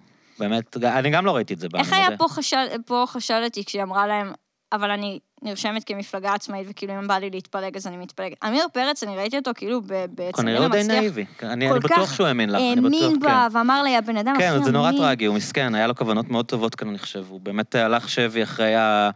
הייתה לו באמת מין פנטזיה של להקים תנועה חברתית, והוא חשב שהוא כמזרחי, שבא מהפריפריה, יצטרך להתחבר איתה, ובאמת לשבור כאן משהו, החלום שלו התרסק, כאילו, וזה עצוב, הוא קצת מוטרגית פה בסיפור הזה. תשמע, הם רשמית הרגו את העבודה, עכשיו כל החיבור הזה... העבודה הייתה גמורה לפני, בואי רק לא ניקח כל הקרדיט. אבי גבי בא, הרג את העבודה, הם עשו וידוא הריגה כרגע, כאילו, וזה בסה, כי... מה זה אהבתי את מפלגת הזאת? כאילו, הם היו היחידים באמת שהוכרע. אני גם האמנתי לאורלי לוי, שהייתה כזה נורא חברתית, ועכשיו מרב בן ארי פותחת עליה בטוויטר. כן, הם צ'ילבות רציניות. כן, ראית את הציוצים שם? מרב בן ארי... הם רבות מלא זמן, ועכשיו מרב בן ארי, שמי שלא יודע, הייתה חברת כנסת אצל כחלון, אז היא בביף רצינים... וואו, היא פותחת עליה, תתכנסו לטוויטר של מרב בן ארי. היא נורא שמחה שהיא צדקה בעצם, כי היא אומרת לכולם שאורלי לוי בלוף כבר הרבה זמן, ועכשיו היא חוגגת. חבל שהיא לא... היא חוגגת. וואו, כן, אבל מה זה עזר לה? לא עזר לה, אבל יש גם משהו בשמחה ליד, את יודעת. ממש כאילו... כאילו, אנשים אוהבים, למה אולמרט כל כך רוצה שביבי ילך לכלא? את יודעת, יש אנשים נהנים לראות את המפלה של האויבים שלהם. אבל זה צדק פואטי כבר. כן. אולמרט כאילו צריך לראות, תשמע, אגב, אני רוצה להגיד משהו, ביבי לא ילך לכלא. לעולם, בואו נבין את זה. ביבי הוא יברח קודם לארצות הברית לפני שהוא ילך לכלא. אני חושב שכל החברות שלו עם כל המנהיגים הזרים האלה, עם נשיא ברזיל ונשיא הודו, מכין לעצמו מקלטים. פוטין, הוא יעשה שופינג, מי נותן לו את ההצעה הכי טובה בסוף? לא, הוא לא ילך לכלא, ולמעשה הוא גם יצא זכאי במשפט שלו. עד כמה הוא לא ילך לכלא. גם הוא מכין כבר את כל הציבור לזה שהשופטים שמאלנים, והוא הולך להפסיד במשפט בגלל שהשופטים שמאלנים, והם צריכים להוכיח שהם לא, שזה כאילו, זה הצערה מטומטמת. אתם צריכים להוכיח שאתם לא, כי קבעתם שהם שמאלנים. אני שמעתי, הוא אמר, אני שמעתי שהם שמאלנים, אני מחכה שהם יכחישו, משהו כזה. אני מחכה שהם יוכיחו שהם לא. כן, מחכה שהם יוכיחו שהם לא. כן, מי כאילו, למה, מי חייב לך עכשיו שהם יוכיחו? אבל זהו, עכשיו כל הביביסטים אומרים... אבל כל מסר כזה תופס, כל מסר כזה נדבק. מדהים, כל מה שהוא אומר, הוא קרא לגנץ שמאל, גנץ לא שמאל. כן. כאילו, אני לא יודעת איפה... גנץ זה לא שמאל, במיוחד שיש לו את כל התלם, את כל הבוגי ווואטאבר, הוא לא שמאל. מה שיקרה עכשיו זה שהיועצים שלו ייעצו לו שהוא הולך... זה ייעלם. כחול לבן תתפרק, כנראה, אם הם לא ייכנסו איכשהו לאיזושהי ממשלה, והם יהיו חייבים להיכנס תחת ביבי, כי הוא יגיד להם, זה מצב חירום, חייבים כאילו זה, תתתה, בואו נעשה חפיפה, תהיה איתי אולי במסיבות עיניים, אולי הוא יעמיד אותו 2 מטר מאחוריו, או אני לא יודעת מה, אבל בגלל הכוננות חירום הזאת, ולמרות שהם מנסים להדיח את יולי אדלשטיין, וכל השטויות האלה, ולהחליף אותו במאיר כהן, כאילו מכחול לבן, וזה... קיצור, את סקפטית. אני סקפטית שמשהו ישתנה, אני חושבת שביבי פשוט ימשיך לעד, הוא גם לא ימות לעולם. אני גם לא... תראי, אני לא מאמין שאפשר לחזות משהו. זה הדבר היחידי שאני... אני כאילו גם אנשים שמאוד אינטליגנטים, אני לא חושב שמישהו יכול... כאילו, אתה יכול לקחת תימור, מושכל. תשמע, הנבואה ניתנה לטיפשים בסופו של דבר. אני סתם כאילו זורקת כל מיני... לא, זה נחמד לשחק בהיפותזות, כאילו, אבל באמת אי אפשר לדעת, אני לא חושב שמישהו, כאילו, הדברים פשוט לא בשליטה, יש יותר מדי משתנים. הנה, הקורונה זה... זה מערכות יותר מדי מורכבות, עם יותר מדי משתנים חיצוניים, כדי שמישהו יוכל לדעת מה קורה. הנה, מישהו ראה את אורלי לוי, לא יודע, אולי... כן, מרב בן ארי ראתה את אורלי לוי, אבל הם לא ראו את זה. וכאילו, אתה לא יודע, אתה כל בוקר קם, והדברים האלה, כאילו... זה קשה נורא לחזות. אתה לא יודע מי ימות, אתה לא יודע מה, כאילו, דברים משתנים הוא עשה בדיקת קורונה, הוא בסדר, אם תהיית. ביבי? כן. הוא פרסם את הבדיקה שלו? הוא אמר שהם עשו. גם טראמפ, אנשים מאוד התאכזבו שטראמפ לא חולה. כי הוא גם זקן וזה, אבל... טראמפ, כן, טראמפ לחץ ידיים ל-500 חולים. ל-100 חולים, זה מטורף. כן, ל-100 חולים, היה איתם במטוס, הבן אדם כאילו... חיה. חיה. אם אתה אוכל מקדונלדס כל היום, אז זה מה שקורה. כן, זה גם שאלה אם את מאמינה לבדיקה שלו, את יודעת, זה גם... גם יכול להיות שיש לו... זה שהוא אומר שהוא נבדק, והוא מצא איזה רופא שיגיד שהוא נבדק. שמע, אם הוא יהיה חולה באיזשהו שלב ממש, אתה יודע, הוא יכול להיות נסע כאילו, ויגידו לו בסדר, אז אתה לא באמת חולה, אתה סתם זה. אם הוא עכשיו התחיל להשתעל, ואתה יודע, כמו הוא, הסגן שר הבריאות האיראני, שניגב את המצח שלו, והתעטש שם והשתעל על כל הפודיום. רגע, איזה מפורסמים חולים? תום הנקס חולה? ג'סטין טרודו חולה? או אשתו חולה? ג'סטין טרודו ואשתו בסגר. נראה לי אשתו. היא חולה כבר, אני חושב. נראה לי היא חולה, והוא אבל גם נבדק, כי הוא כאילו לידע וזה, והוא חולה. יש לך בגזרה של הישראלים, חולה או בבידוד, כן, אני יודעת על בבידוד. בבידוד כולם, מה, מי לא בבידוד? כן, בבידוד. חולים מפורסמים ישראלים. עוד אין, נכון? לא, זה אנחנו לא יודעים גם. זה היה מצחיק שגילת שליט וכל זה נכנס לבידוד, ונצבר הזה אליי. אני חושבת שאם יש מישהו נחס יותר ממני במדינה, זה גילת שליט, כאילו, זה אני והוא עומדים על אותו איזה... לא, הוא קצת יותר ממני, הוא כאילו, הוא ממש נחס. אבל, לא יודעת, גיא פינס היה בבידוד. צד שני, את יודעת, הוא יצא מהשבי, הוא סלבריטי, הוא מתחתן עם בחורה יפה, הוא לדעתי מתפרנס סבבה, לא יודע, היה לו איזה טור על כדורסל וידיעות, לא יודע. אז אתה אומר שהיה שווה את זה. לא יודע מה היה שווה, אבל הוא עשה לימונד מהלימון הזה. אני מניחה גם שגם לך זה יקרה. משרד הביטחון משלם לו... בטח יש לו משהו. המון כסף כן, על כל ה... בטח יש לו משהו. לכל החיים כזה. כן, אני כן, מקווה כן. שכן, אגב. אני גם, מגיע לו. מגיע לו, למרות ש... למרות שישן בשמירה. כן, והוא לא היה צריך להיות כן. שמתחילה, נכון. והוא היה כחוש, והוא היה זה, נכון. וכל שטויות כאלה שם. כאילו, למה באמת היית... היה לי, אגב, המון חברים ששמו אותם באותו תכנים, והם ברחו משם. הוא היה בטנק. הוא היה בטנק, טנקיסט. אז היה, לא תותחן, אז היה לי חברים שהיו בשריון, וברחו משם. והם המציאו דברים, רק כדי לא להיות כאילו בתוך טנק, כי אף אחד לא רוצה להיות בתוך טנק, אז בן אדם כזה להכניס לתוך טנק. זה חוסר אחריות. א', זה חוסר אחריות של הצבא. אתה יודע כמה חוסר אחריות, כשאני הייתי בצה"ל, אני גיליתי כמה חוסר אחריות יש בצבא, שנתנו לי, קודם כל נתנו לי רובה M16 לא מקוצר. בטירונות נתנו לי לא מקוצר. כן, שהוא בערך בגובה שלך. הוא בגובה שלי. רובה M16 לא מקוצר, זה רובה שהוא בגובה שלי, ותחשבו כאילו, ונתנו לי גם... הייתי הולכת אותו על הגב, הוא היה כאילו נגרר על הרצפה? לא, הייתי צריכה לקחת אותו ככה, כן. הייתי צריכה כל הזמן להחזיק אותו כמו תיק כזה, ביד, וביד השנייה הייתי צריכה להחזיק את המכנסיים, כי נתנו לי חגורה רש, ואני צריכה חגורה קוף. אז אני כל התירון הסתובבתי כאילו ככה, כזה גוררת... יד אחת מחזיקת המכנסיים, יד אחת מחזיקת המכנסיים, כן, יד אחת מחזיקת הרובה. והיה, וואו, המתק, צריך לומר. הטירונות שלי הייתה באמת הדבר, שמה אגב... תמק. תמק? מה זה תמק? ככה קוראים להם 16, לא? דברו יותר מדי שנים, תמק, נראה לי, זה לא רובה. אני הייתי בטירונות של... לא, זה לא תמק, תמק זה עוזי, רוסר זה נקרא. וואה, טוב, לא. כן, הזכרתי בסוף. תשמע, רק זרקו עלינו דברים, לא נתנו לנו כאילו את השמות שלהם, אבל אני חושבת שבטירונות, אחרי שהייתי בטירונות וסיפרתי לאנשים מה קרה בטירונות, אז חשבתי אולי להתחיל לעשות מזה, אגב, אף פעם לא עשיתי סטנדאפ על הטירונות שלי, אבל זה היה מדהים, כאילו, הטירונות שלי, ביום הראשון שהגענו לשם, לא, הגעתי בקום? הגעתי לבקום, ואז עושים לך את כל הבדיקות, אני לא יודעת אם לך עשו את זה, שלקחו לך את האצבע, תקעו לך מחט כאילו בקצה של האצבע, ועשו לך עיגולים עם אדם. לא, על חותמות כאלה. זוכר שלקחו לי טביעת אצבע, אבל לא שהוציאו דם. אז לנו הוציאו דם. אני לא יודעת למה, אבל אני... מה, לבדוק מחלות?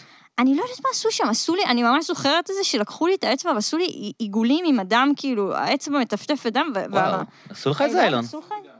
כן? כן, עשו לך את זה. אז זה היה... אני, התברר לי שאסור לי לתרום דם. כי מבחינת המשקל שלי, אסור לי לתרום דם. כי אם אני מאבדת יותר מדי דם, אני מתעלפת. שזה קרה, בבקו. אז אני גם... אז התעלפת כשהוציאו לך את הדם? לא, אני אחרי זה נשענתי על איזה קיר, ומישהי עברה ואמרה, את בסדר, את פשוט ממש בצבע של הקיר. עכשיו, אני בכללי לבנה, אבל שם הייתי ממש לבנה, והשכיבו אותי שם על איזה מיטה שעה וחצי, ואז המשיכו כאילו את כל זה כרגיל, ואז הגעתי למחנה ניצנים ב-10 בלילה, בנובמבר, בגשם, ובמחנה ניצנים הם מפרידים שם, אז יש טירונות בנים וטירונות בנות, וגם אם אתה רואה בן שאתה מכיר, אסור לדבר איתו. אסור לדבר. כן, אנחנו חושב כאילו, כי אתה נכנס לרעיון רק מלדבר עם אנשים. זאת אומרת שהיה שם איזו ידיד שלי מהשכבה מרעננה, וראיתי אותו, והיה אסור לי להגיד לו שלום. אז זה היה... מוזר זה צבא, וואו. זה היה נורא מוזר. אז בטירונות אנחנו מגיעים, והסמל, היה לנו סמל, שאני זוכרת ממש איך הוא נראה עד היום, ואני לא זוכרת את השם שלו, כי אני התחקתי. תמשיך. תגיד לי מתי... לא, תמשיך, רק רוצה עוד שזה לא שום דבר דחוף. כן. התחקת.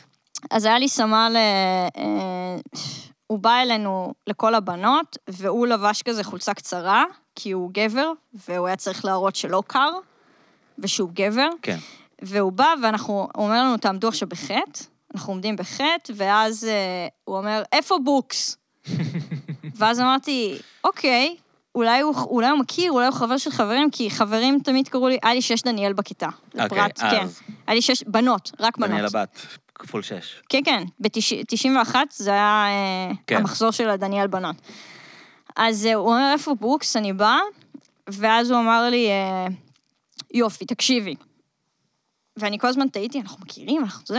הוא אומר, את רואה את כל האוהלים, כי בניצנים יש אוהלים רק, נראה לי גם עכשיו. זה רק מחנה של אוהלים, ואז הוא אומר, שימי לב, אם יש שריפה, אז אוהל נשרף תוך 30 שניות. אוקיי? עכשיו, את רואה את היעי הזה פה, את אחראית כיבוי אש, במקרה והעולים נשרפים, אז את הולכת כאילו, את תצילי את הבסיס. כאילו הוא אמר, מי מכל האנשים פה מתאים עכשיו לחבוט באוהלים ולהציל את כולם? הבחורה הזאת שלא מצליחה להחזיק את המכנס ואת הרובה, כאילו, שישארו עליה. אז אני רק הגעתי, נאמר לי שהמחנה הולך להישרף, אני האחראית לחבוט אותו, ואז המשכנו, והוא כאילו, אתה יודע, הוא זכר את השם שלי, בוקס, כן. והוא סימן אותי. אז ישר ביום השני הלכתי להוציא את כל הפטורים שאפשר להוציא בצבא.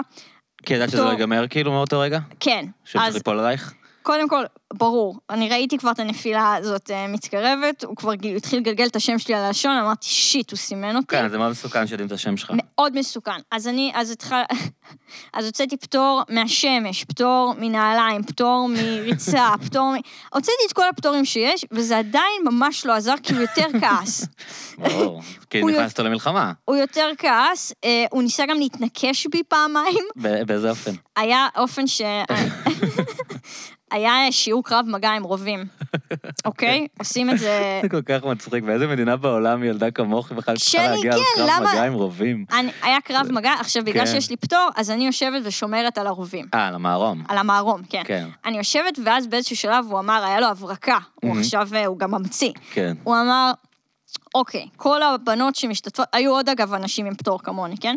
כל הבנות של הפטור שיביאו את השקי שינה מהאוהלים, עכשיו אתם עומדות, מרימות את השק שינה מעל הראש, כן. והאלה עם הרובים רצים אליכם ומפילים את השקי שינה. וואו. עכשיו, אני אומרת לעצמי, שיט, כי כל הבחורות שהיו שם היו ממש גדולות, אז בחורות הנקיות רצות אליי עם רובה, באות כאילו להפיל את השק שינה מעל הראש שלי עם הרובה, ואני מתחילה, ואתה יודע, כל פעם השק שינה נופל, אם לא פגעו בי, ואני מתחילה כאילו גלגל אותו חזרה, והוא ממשיך להוציא בנות.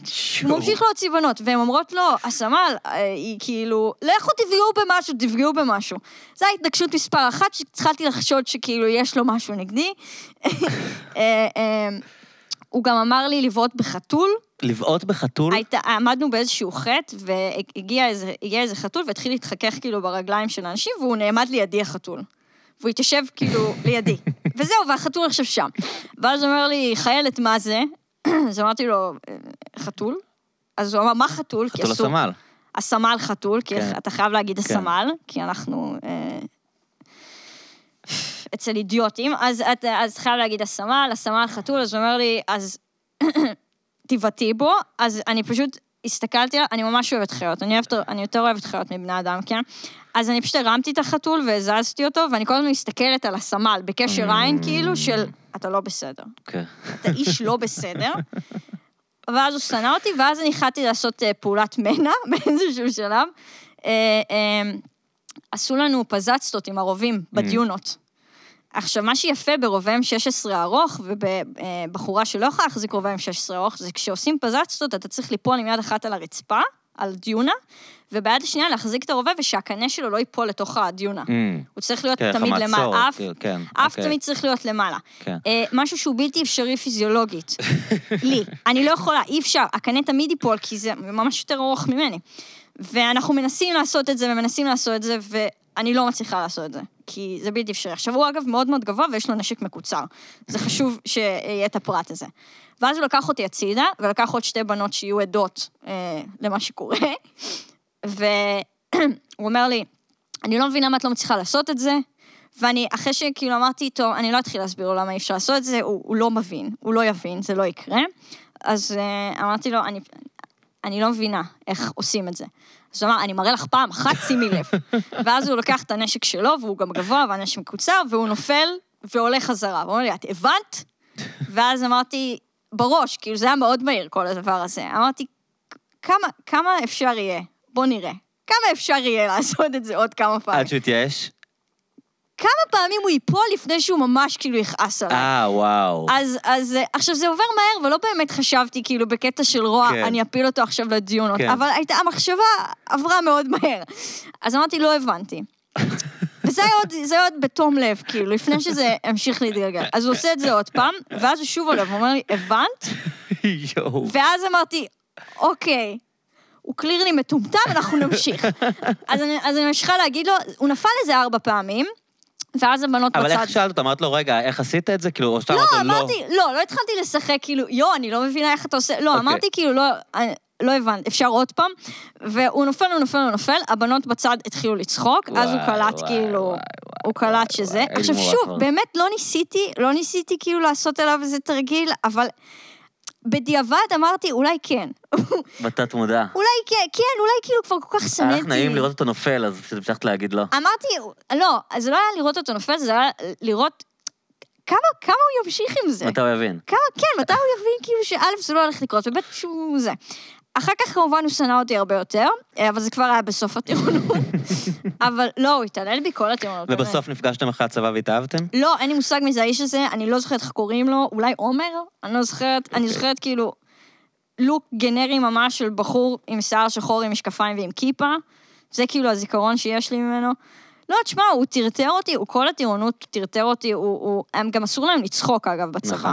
אז כל פעם שאני מדברת עם... אני הבנתי שאני קצת דמות, כאילו, בחיים האמיתיים, הסתבר לי. אז אני מדברת עם אנשים, או שהם מסתובבים פתאום, שזה הצעד הקלאסי. הם מסתובבים, כי אני לא מבינה למה אנשים פתאום מסתובבים. הם מסתובבים פתאום, והם צוחקים ואז הם חוזרים עליך, או שהם מרימים מחברת, מעל הפנים, או שהם מרימים... כדי שלא תראה שהם צוחקים. כן, כי אסור לראות שהם צוחקים, כי אני מפגרת, לא הבנתי שהם צוחקים במוח שלהם. אז הוא טרטר אותי, הוא כל הזמן, הוא אמר לי, תלכי עכשיו, תרוצי למגרש, יש לי פתור ריצה. תלכי למגרש, תאספי את כל הבקבוקים שיש שם, תביא אותם אליי.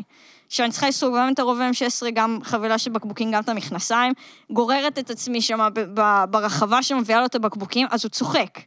כי זה מצחיק, זה מראה של בן אדם מגוחך.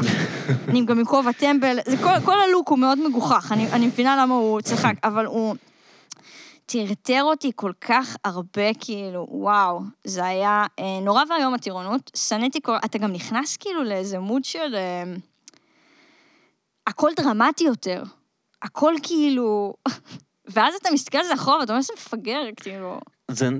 שאלתי את זה כאן, נראה לי, דיברתי על זה עם, נראה לי, עם דור ויותם, כאילו, מה קורה אם אתה חוזר לשם עכשיו, שאתה כבר יודע איזה מטומטם זה? יהיה ממש כיף עכשיו. מצד אחד, מצד שני, את לא יודעת עוד כמה המערכת הזאת כל כך חזקה, שמדען היום מצליחים לשבור אותך ולהחזיר אותך לזה גם כשאת כן מיודעת. כי את מודעת מאיפה שאת היום. זה תלוי... אבל אולי שבוע בתוך המחנה הזה... ומצליחים לשבור אותך מחדש. אני אגיד לך מה, זה תלוי אם זה כאילו באיזשהו פורמט של תוכנית טלוויזיה שבה יש מצלמות, ואז כאילו זה, אז לא יצליחו לשבור. ברור. כי אתה מודע מאוד לכל הזה. ברור. לא, אני מדבר אמיתי. אם עכשיו באמת מכניסים אותי לזה, אני חושבת, אני לא יודעת אם כאילו יצליחו לשבור אותי לדמעות, וזה שזה קרה בטירונות האמיתית כאילו כל הזמן, אבל אני לא יודעת אם יצליחו לשבור, כי באמת... תראי, יש סיבה שמגייסים אנשים בגיל מסוים. נכון. מגייסים אותך בגיל 18, כשאתה עוד לא מבין כלום, שהמוח שלך עוד לא מעוצב לגמרי, ויותר קל לשלוט בך. שיהיה אפשר לשבור אותך. מנסתיים היו מגייסים אנשים בגיל 26, היה להם הצלחות פחות...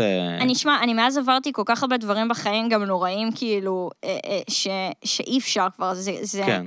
אני כבר כל כך... יותר חזקה. אני גם בן אדם כל כך ציני, שזה לא יעבוד, וגם המפקדים יהיו עכשיו יותר צעירים ממני, אז כאילו, זה יהיה... כן, זה לא מקרי שהצבא הוא בגילאים שהוא בכל מקום בעולם. אין מקום שמגייסים בו בגיל 23. הם יודעים מה הם עושים שהם מגייסים אנשים בגיל 18. הם צריכים לשבור. וואי, גם אני נשרטתי שם על ידי חתולה. כל הצבא שלי היה מאוד מאוד מגוחך. הבאילו אותי דחוף ללשכת התברואה בתל אביב, כי נשרטתי, חתול שרט אותי, הרבה חתולים היו בצבא. אז היה חשש לאיזה מחלה או משהו? חשבו, לא, כלבת, חייבים לבדוק כלבת. אם אתה נשרט בצבא, אז חייבים... אם אתה נשרט בצבא. אם אתה נשרט... פיזית. כן, פיזית. אז הביאו אותי להשקעת התברואה בתל אביב, זה אגב ממש ליד הבית שלי עכשיו, אז אני מתק, והוא אומר לי, איפה זה קרה? כאילו, מה קרה? אמרתי לו, חתול שרט אותי, אמר לי, איפה? אתה מכיר את החתול? מה זה משנה? לא, הוא אומר לי, איפה זה קרה? יש אזורים שיש בהם יותר כלבת, אוקיי. איפה זה קרה, אמרתי, זה היה בגלילות, ביחידת מעבר של מודיעין. אז הוא אומר לי, דברי איתי שזה יהיה ברמת הגולן, כאילו, מה את... כי שם יש התפרצות, כאילו, משהו כזה. שם אולי יש, אם יהיה כלבת, איכשהו זה יהיה ברמת הגולן. זה לא יהיה ליד סינמה סיטי, כאילו, זה לא יהיה שם. זה כל כך מגוחך הצבא שלי, כאילו, בגלל זה אמרתי שאני לא חושבת באמת שיש להם איזושהי אחריות. אם הם שמו אותי לשמור על גדר, היה מצחיק גם בטירונות, הם שמים אותך לשמור באמת. כשאתה בטירונות. כן. שזה גם מטומטם, כי מי שם אנשים... איך המושג מהחיים שלך? אז היה לי פטור הרי מהכל, אז היה לי פטור משקל.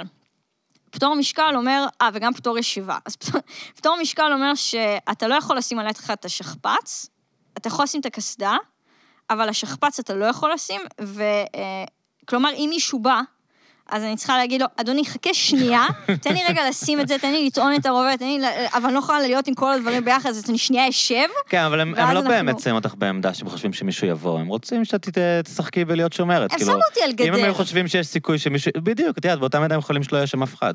זה כזה, את רואה את הגדר שם, תלכי, לא חזור. זה כן היה גדר של בסיס צבאי, אני מניחה שהיו עוד שומרים אני לא יודעת. הם לא כאלה מפגרים, תאמיני לי. אני לא יודעת. אני לא חושב שמישהו באמת בנה על זה, שאת תשמרי עליהם במקרה של אירוע פחה, כמו שנקרא. אני מאוד מקווה שאף אחד לעולם כאילו לא ישים אותי, שהוא יחשוב שאני יכולה להציל אנשים ממשהו, כאילו, אולי מכזה, לא יודעת, משחק מילים, תחכו רגע.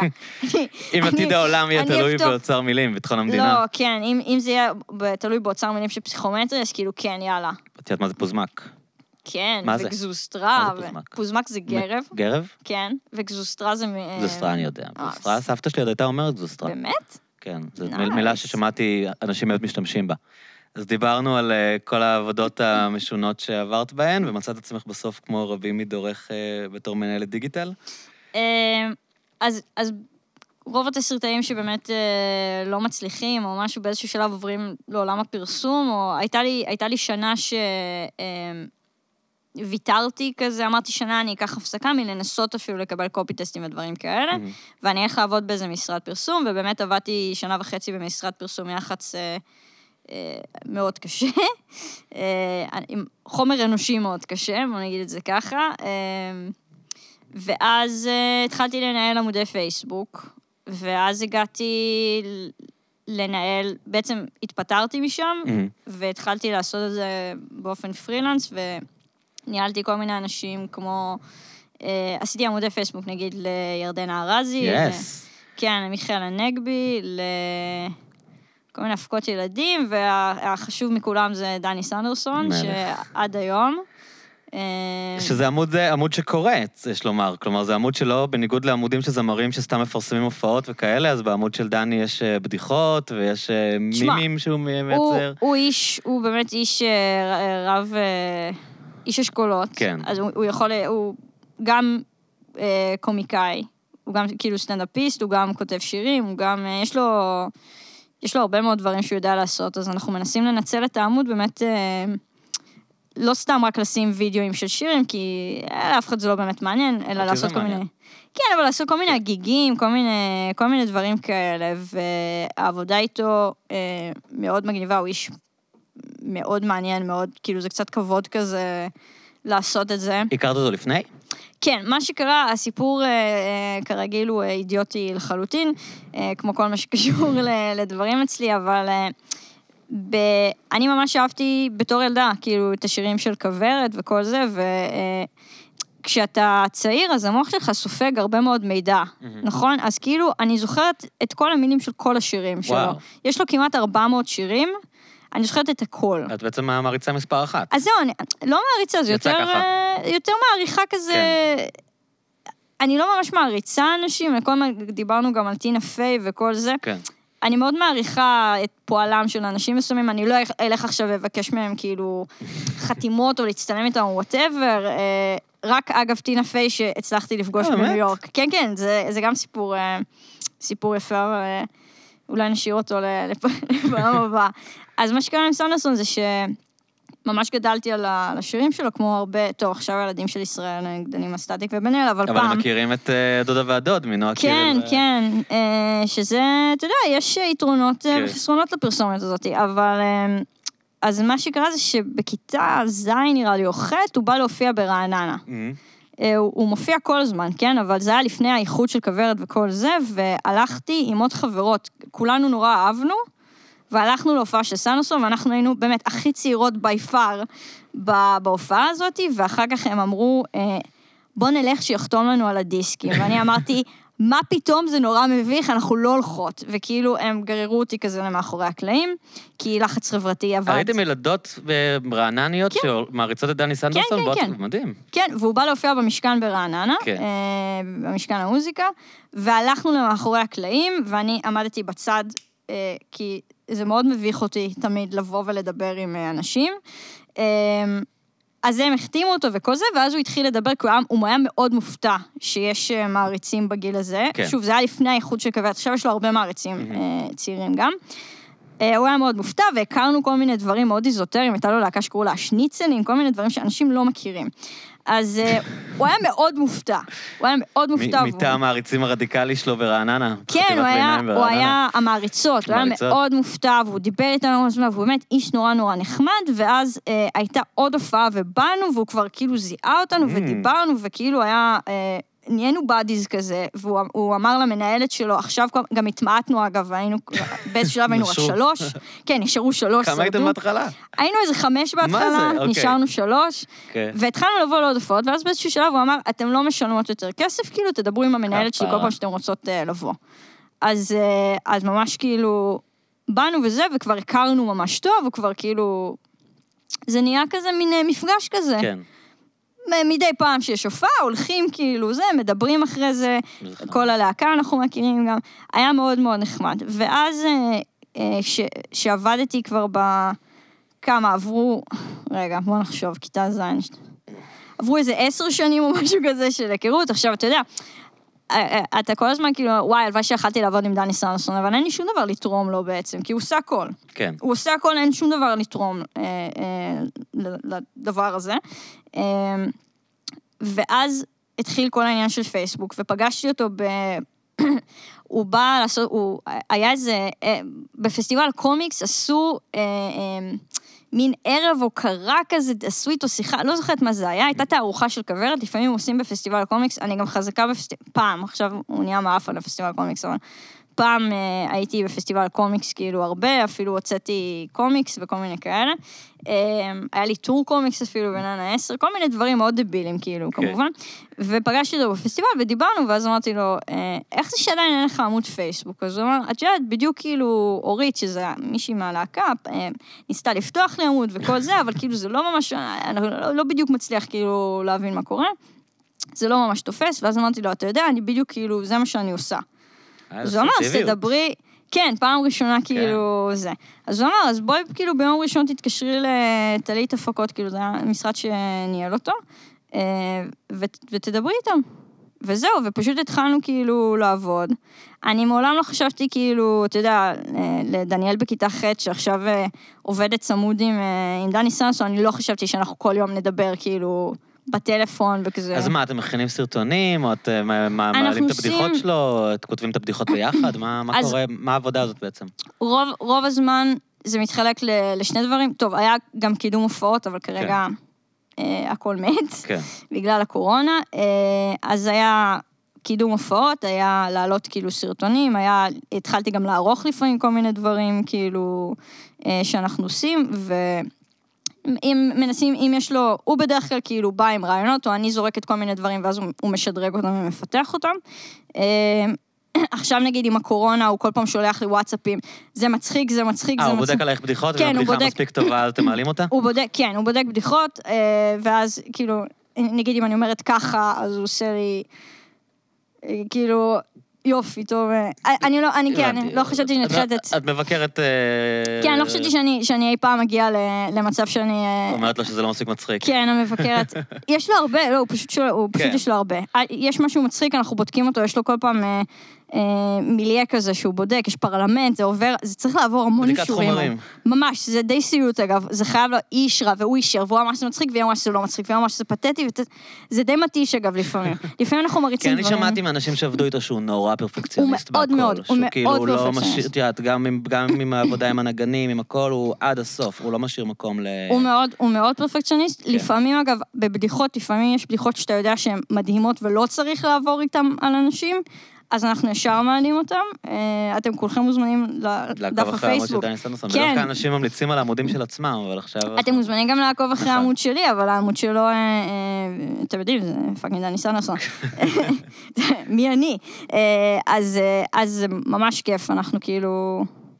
אתה יודע, אני נחשפת לכל מיני... אני כל הזמן מנסה לשכנע אותו שנפרסם את הדברים האלה, והוא לא מסכים, ואולי אם תתארגן פה איזושהי מחאה, אני נחשפת להמון המון חומרים מטורפים כמו בתים, שהיו אמורים להיות בשירים ולא נכנסו, כל מיני דברים כאלה שאתה מרגיש שאתה מחזיק... אנרכיון כזה, לפתוח אנרכיון. כן, אני פותחת, יש לו המון מחברות כאלה, כי אמרתי לו באיזשהו שלב, בוא נסתכל על הדברים.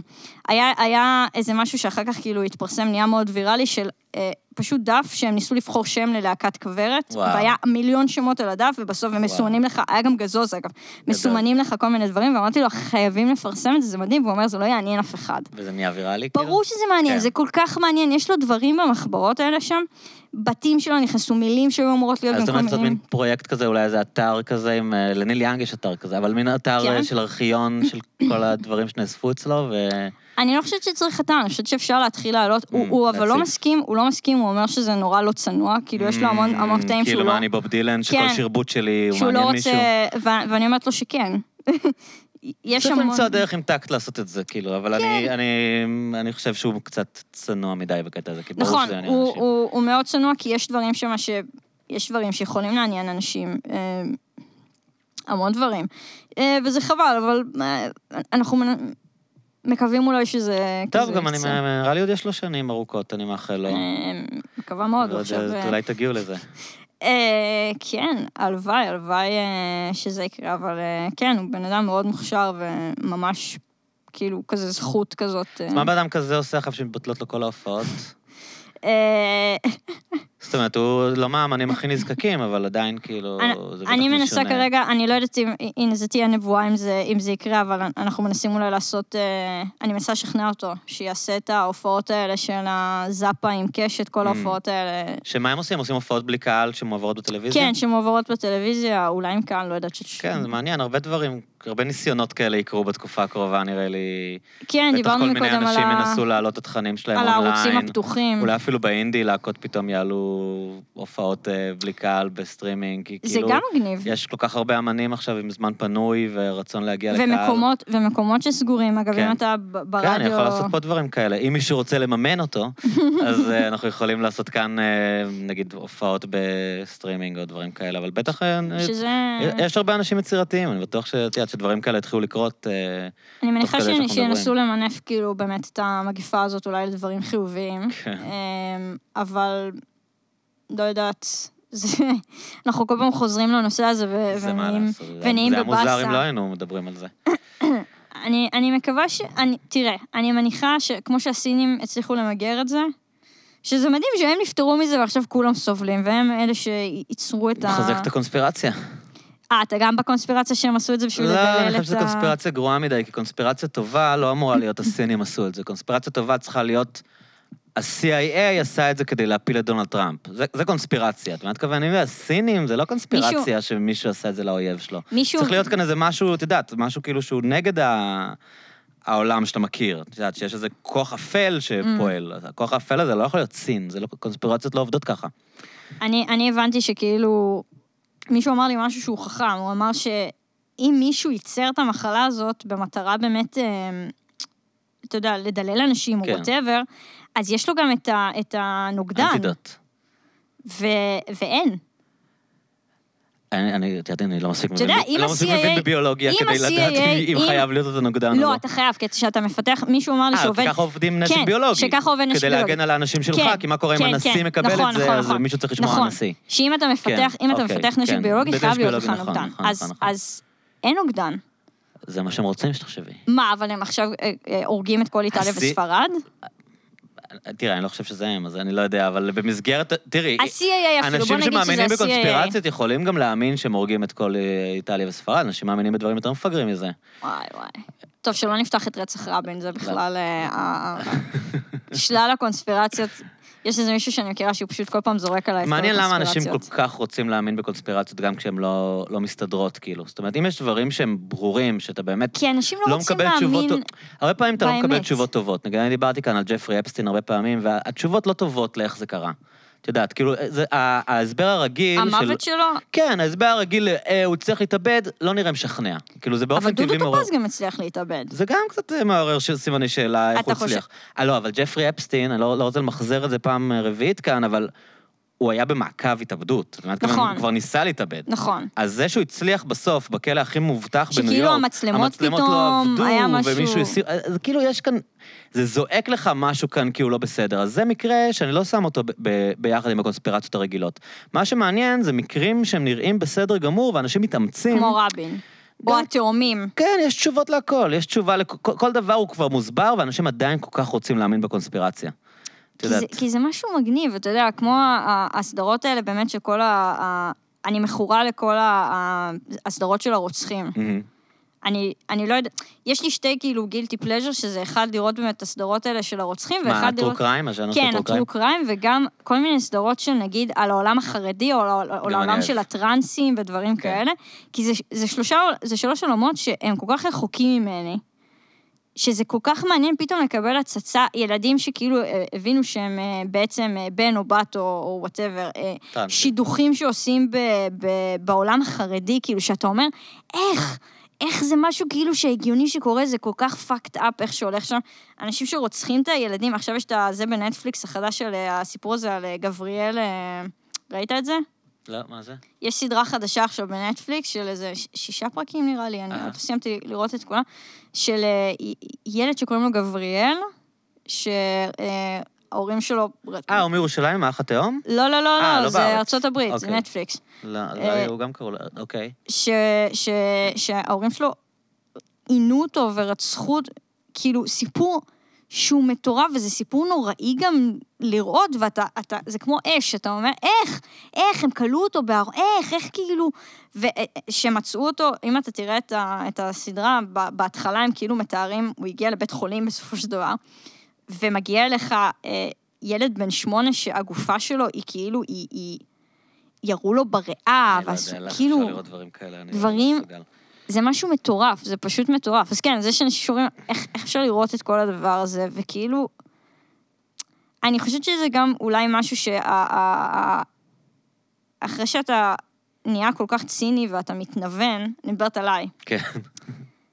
שזה כבר כאילו קוראים, הנה עכשיו עם הקורונה, אתה יודע ששבועיים כאילו, שזה כבר היה, שכבר היה בטרפת פה בארץ, אז אני שבועיים כזה, טוב, אבל הכל כאילו... הכל בסדר, לא יקרה כלום, ואז פתאום ביבי מודיע, סוגרים את כל המקומות, ואז אני אומרת, אוקיי, אבל עדיין, עכשיו סגרו את הרדיו, סגרו את הקולי, רבע מהעבודה שלי כאילו עכשיו מתה, כי אין לנו תאר וסצנה.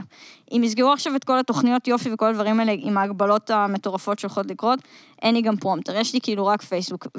ודברים קורים וכאילו, אתה מכיר את זה שדברים קוראים ואתה נמצא, אבל אתה לא באמת נמצא. כן, אתה מחוץ לסיטואציה. כן, זה ככה מרגיש לי כרגע בקורונה. אתה מסתכל על זה מבחוץ, כאילו. אני ככה, אני אגב בקורונה... אנחנו מתקשים מאוד להבין, כאילו, להבין שזה אמיתי. אני גם בהדחקה, אני לא מבין שאנחנו עכשיו סגורים חודש, אני לא מצליח להבין את זה בכלל, כאילו, זה לא... זה מוזר לי. אני באמת כרגע בסוג של הדחקה, כי זה גם תקדים, כאילו, שמעולם לא... כן, לא מכירים את זה בכלל. זה קרוב ממש ל...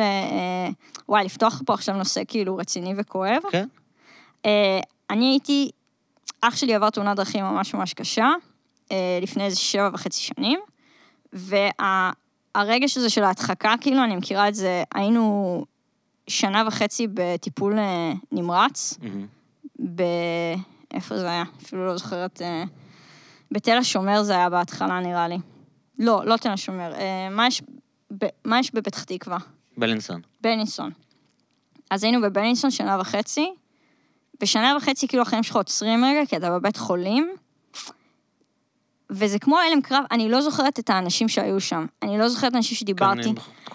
זה כאילו נמחק, נמחק לי, פשוט נמחק, אני לא זוכרת את האנשים, וישבו איתי אנשים כל יום, אני לא זוכרת אותם, אני לא זוכרת את הרופאים, אני לא זוכרת כלום, הוא כאילו היה, הם גם כל הזמן חשבו שהוא היה בתאונת אופנוע, ממש לפני שהוא התגייס,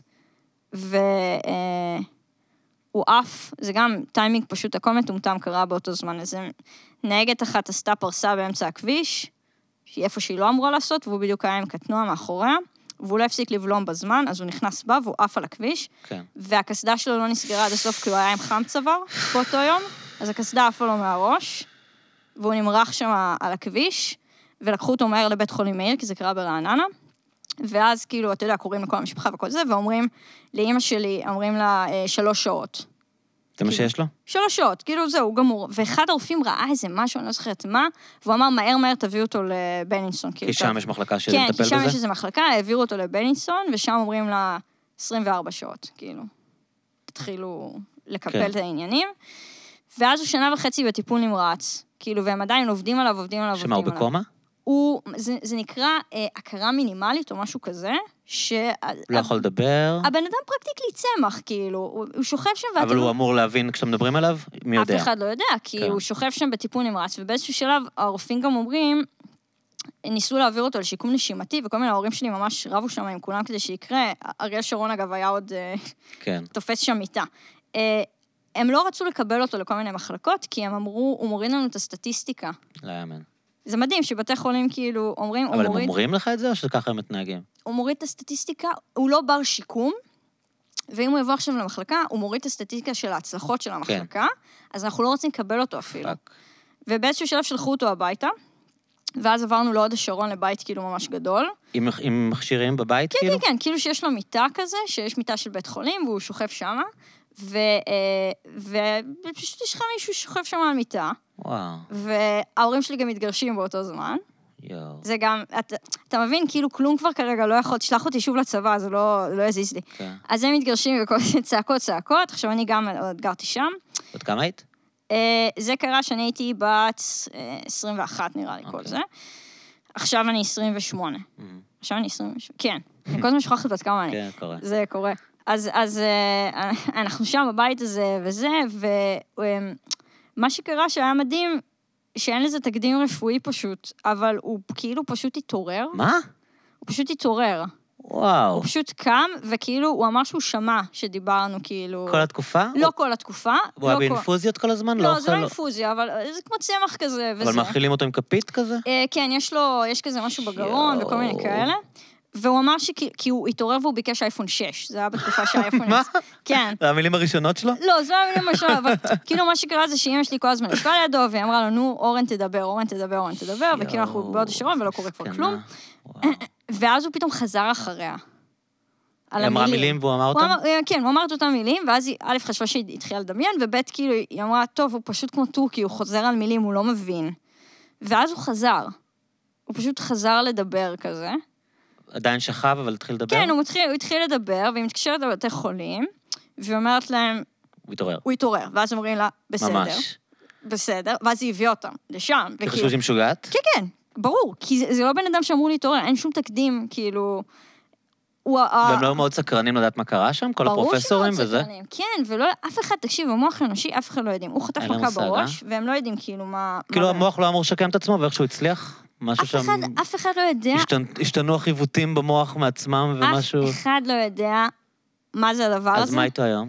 מה איתו היום? אז כרגע הוא כאילו, זה הגדרה של 110% נכות, זאת אומרת, הוא לא, אין לו יכולת מוטוריות? לא, הוא נפגע בצד ימין של הראש, אז צד שמאל משותק, והוא ספסטי. ספסטי זה אומר שכאילו הכל מקובץ, כזה, הידיים נגיד מקובצות, אבל הוא נגיד יכול, הוא מדבר איתי בטלפון, הוא מתכתב בטלפון, הוא יכול להזיז את צד ימין של הגוף שלו, הוא יכול גם לאכול ולשתות לבד, אבל הוא כן סוג שמרותק למיטה ולכיסא גלגלים, ויש לו מטפל. כמה שנים הוא ככה? בוא נראה, אולי משהו כמו 5 שנים, משהו כזה.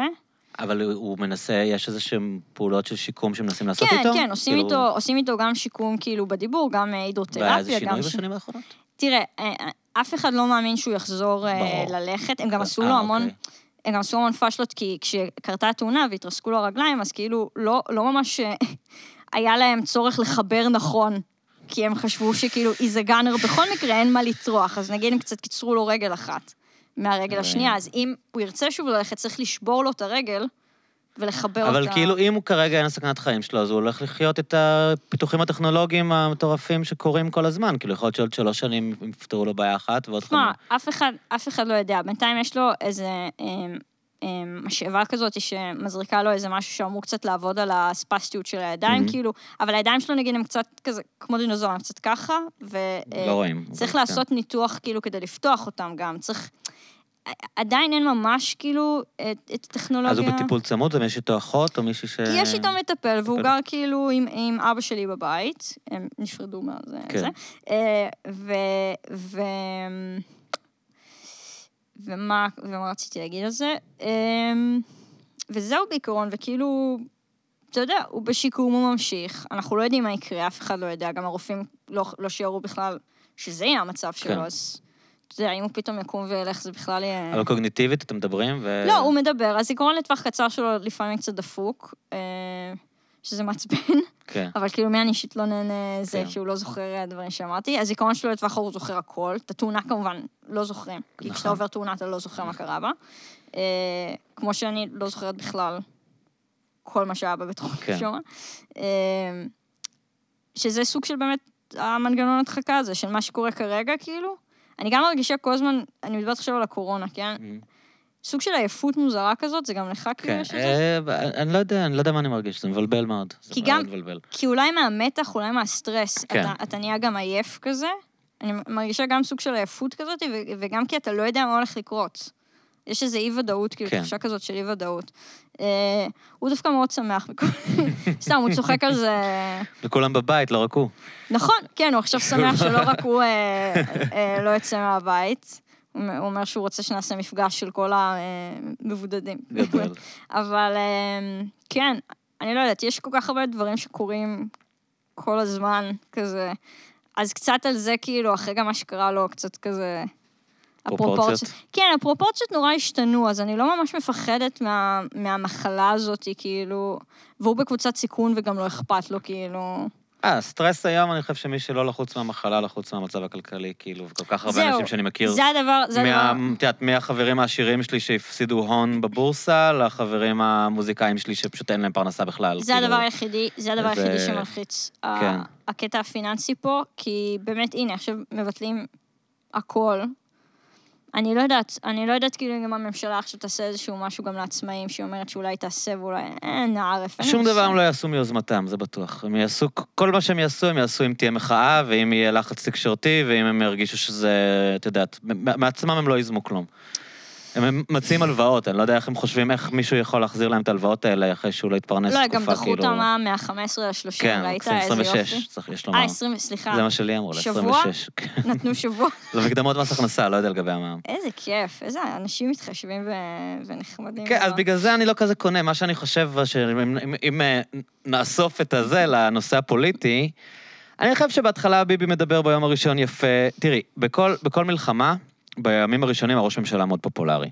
כי יש מין נטייה כזאת שלא להתייצב בטלוויזיה, וכולם רוצים להתאחד, וגם אולמרט בימים הראשונים של מלחמת לבנון השנייה היה מאוד פופולרי, ואז החיים ממשיכים, ואנשים מתחילים להתמודד עם החרא שלהם, והם מתחילים לראות מה באמת קורה, והראש ממשלה לא באמת מסוגל לתת להם תשובות, הוא יכול לתת עוד מסיבת עיתונאים, בסדר, אבל אנשים יגידו, אוקיי, מה קורה? איפה הכסף? זה רק צעדים, הוא יעשה רק צעדים. אז השאלה היא מה הוא יוכל לעשות, ואם יהיה לו צעדים שיצליח, ואם הדברים לא יסתדרו לאנשים, אז הביקורת תצא, והתקשורת תבקר אותו, ואנשים יבקרו אותו, ופתאום האבא הזה שאמור לשמור עלינו... לא יצליח לעמוד בהבטחות שלו, ואני חושב שזה... כל מה שאני אומר, שאני אופטימיסט מושבע, וזה לא דבר אופטימי בעצם להגיד, חושבים על זה, אבל כמו שזה כאילו הצלה שלו, זה גם יכול להיות הסוף שלו. אם בתסריטים מסוימים של איך הדברים יתגלגלו. כי הבלוף שלו יכול להיחשף. איזה מזל שהוא ראש ממשלה, יכול להתגלות כאן, בתסריט שאני מקווה שלא נגיע אליו, יכול להתגלות כאן לאוי ואבוי, כאילו. אז אבל אני לא, אני מעדיף שהוא יצליח, אני לא עד כדי כך שמאלן מניאק. אני לא חושבת שזה יהיה בוחרה. פשוט במקרים של קטסטרופות, אז תיאת, אולמרט נגמר בגלל הפשלות של מלחמת לבנון השנייה, ואם כאן יתחילו להיות פשלות, חס וחלילה, אז התדמית שלו תיסדק באופן מאוד עמוק, אבל אנחנו לא יודעים, ואנחנו מקווים שיהיה טוב. תשמע, כמה חולים כרגע יש... לא, אני לא מדבר כרגע, אני מדבר, זו שיחה שצריך לבדוק אותה עוד חודשיים, את יודעת, כרגע אנחנו לא... זה עוד לא התחיל. אני חושבת שתוך חודש וחצי באמת זה ייגמר, כל הדבר הזה. אני מקווה. זה ייגמר, תשמע, חודש וחצי, או שכולם כבר ידפקו עד אז, או ש... לא יודעת, אני צריך להתחיל לדבר מהמוות הראשון, זה ה... זה מה שקוראים לו, קנייבסקי אומר, ואתם צחקתם עליו. לא, קנייבסקי צריך שלוש מיטות ושלושה מקרי מוות בשלושה ימים. 3 מקרי מוות, וואו, הוא מאוד ספציפי גם. זה שולחן ערוך, זה לא הוא. זה בשולחן ערוך כתוב הם לא ידעו אז מה זה מגפה, את יודעת, בסך הכל הם ניסו להיות פרקטיים, זה מה שמצחיק, הרי הם לא אמרו איזה משהו רוחני, הם ניסו להיות פרקטיים, להגיד איך יודעים שיש מגפה, מישהו נתן טיפ, אם מתאים 3 אנשים, 3 ימים, אז כנראה שיש מגפה. היום אנחנו יכולים לדעת אם יש מגפה, לא צריך את הטיפים האלה, אבל מי אני שאני אשפוט את קנייבסקי, אני יודע שהוא נחשב עילוי ואנשים מעריצים אותו, שאתה מקבל לינץ' רק על זה שהעזת אפילו. לא, אני חושב שהם לא מקשיבים לפודקאסט, וגם לא הייתה לי ספק. תשמע, יהיה להם עכשיו המון זמן פנוי, טוב, לא לילה של קנייבסקי, כי הם עדיין... הם ימשיכו להתפלל מהבוקר עד הלילה. הם ימשיכו להתפלל, אבל אולי הם יצילו אותנו. איפה אורן זריף? מה קרה איתו? שבאמת צריך אותו. כן, מה קרה עם זה? הוא עוד יצוץ, הוא עוד יחזור. וואי, הוא באמת נעלם. לא יודע, אני לא אתפלל אם הוא בכלא. לא, הוא לא בכלא. לא? לא, היינו יודעים הוא היה בכלא. יש משונה מאוד. היינו יודעים הוא היה בכלא. דניאל, נראה לי שאנחנו נסיים כאן. יאללה. יש לי 100 שיחות שלא נהנו, כולם בטירוף. אנשים פה... זה לא ימים רגילים. היה לי ממש כיף לדבר איתך. כן, היה מגניב ממש. אני ממליץ לעקוב אחרייך בפייסבוק ולראות את הסרטונים השבועיים שאת עושה, הם נורא מצחיקים, וגם הם דרך טובה להתעדכן באקטואליה למי שלא בעניינים. אם מישהו רוצה לחסוך לעצמו את כל המהדורות חדשות. כן, יכול ישר לקפוץ לראות את הסיכום השבועי שלך. כן, ואת העמוד של סנדרסון. ואת העמוד של סנדרסון, ואת הערב סטנדאפ שיחזור בתקווה בימינו לא עוד יותר מדי זמן. כן, כן.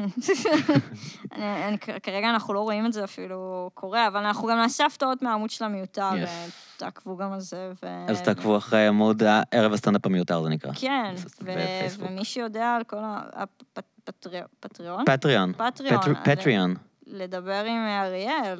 ואני אספר על דניאל מה אמרתם לי. כן, כן. סתם, אני אצלן, אני אבדוק את זה לבד, יהיה לי זמן פנוי. אבל סתם התכוונתי שאם מקשיב לנו מומחה הפטריון מספר 1 בארץ... או מישהו עם המון כסף. או מישהו עם המון כסף, או מישהו שגוסס מקורונה ורוצה להוריש לנו קרן להמשיך את הפודקאסט לנצח. או לממן לי חדשות. אנחנו מאחלים לו חיים ארוכים לבן אדם הזה, אל תוותר, תמשיך את המאבק שלך... אתה תנצח את המגפה. טוב, ביי דניאל. ביי, תודה רבה. להתראות אילון, ביי, תודה. תודה אילון.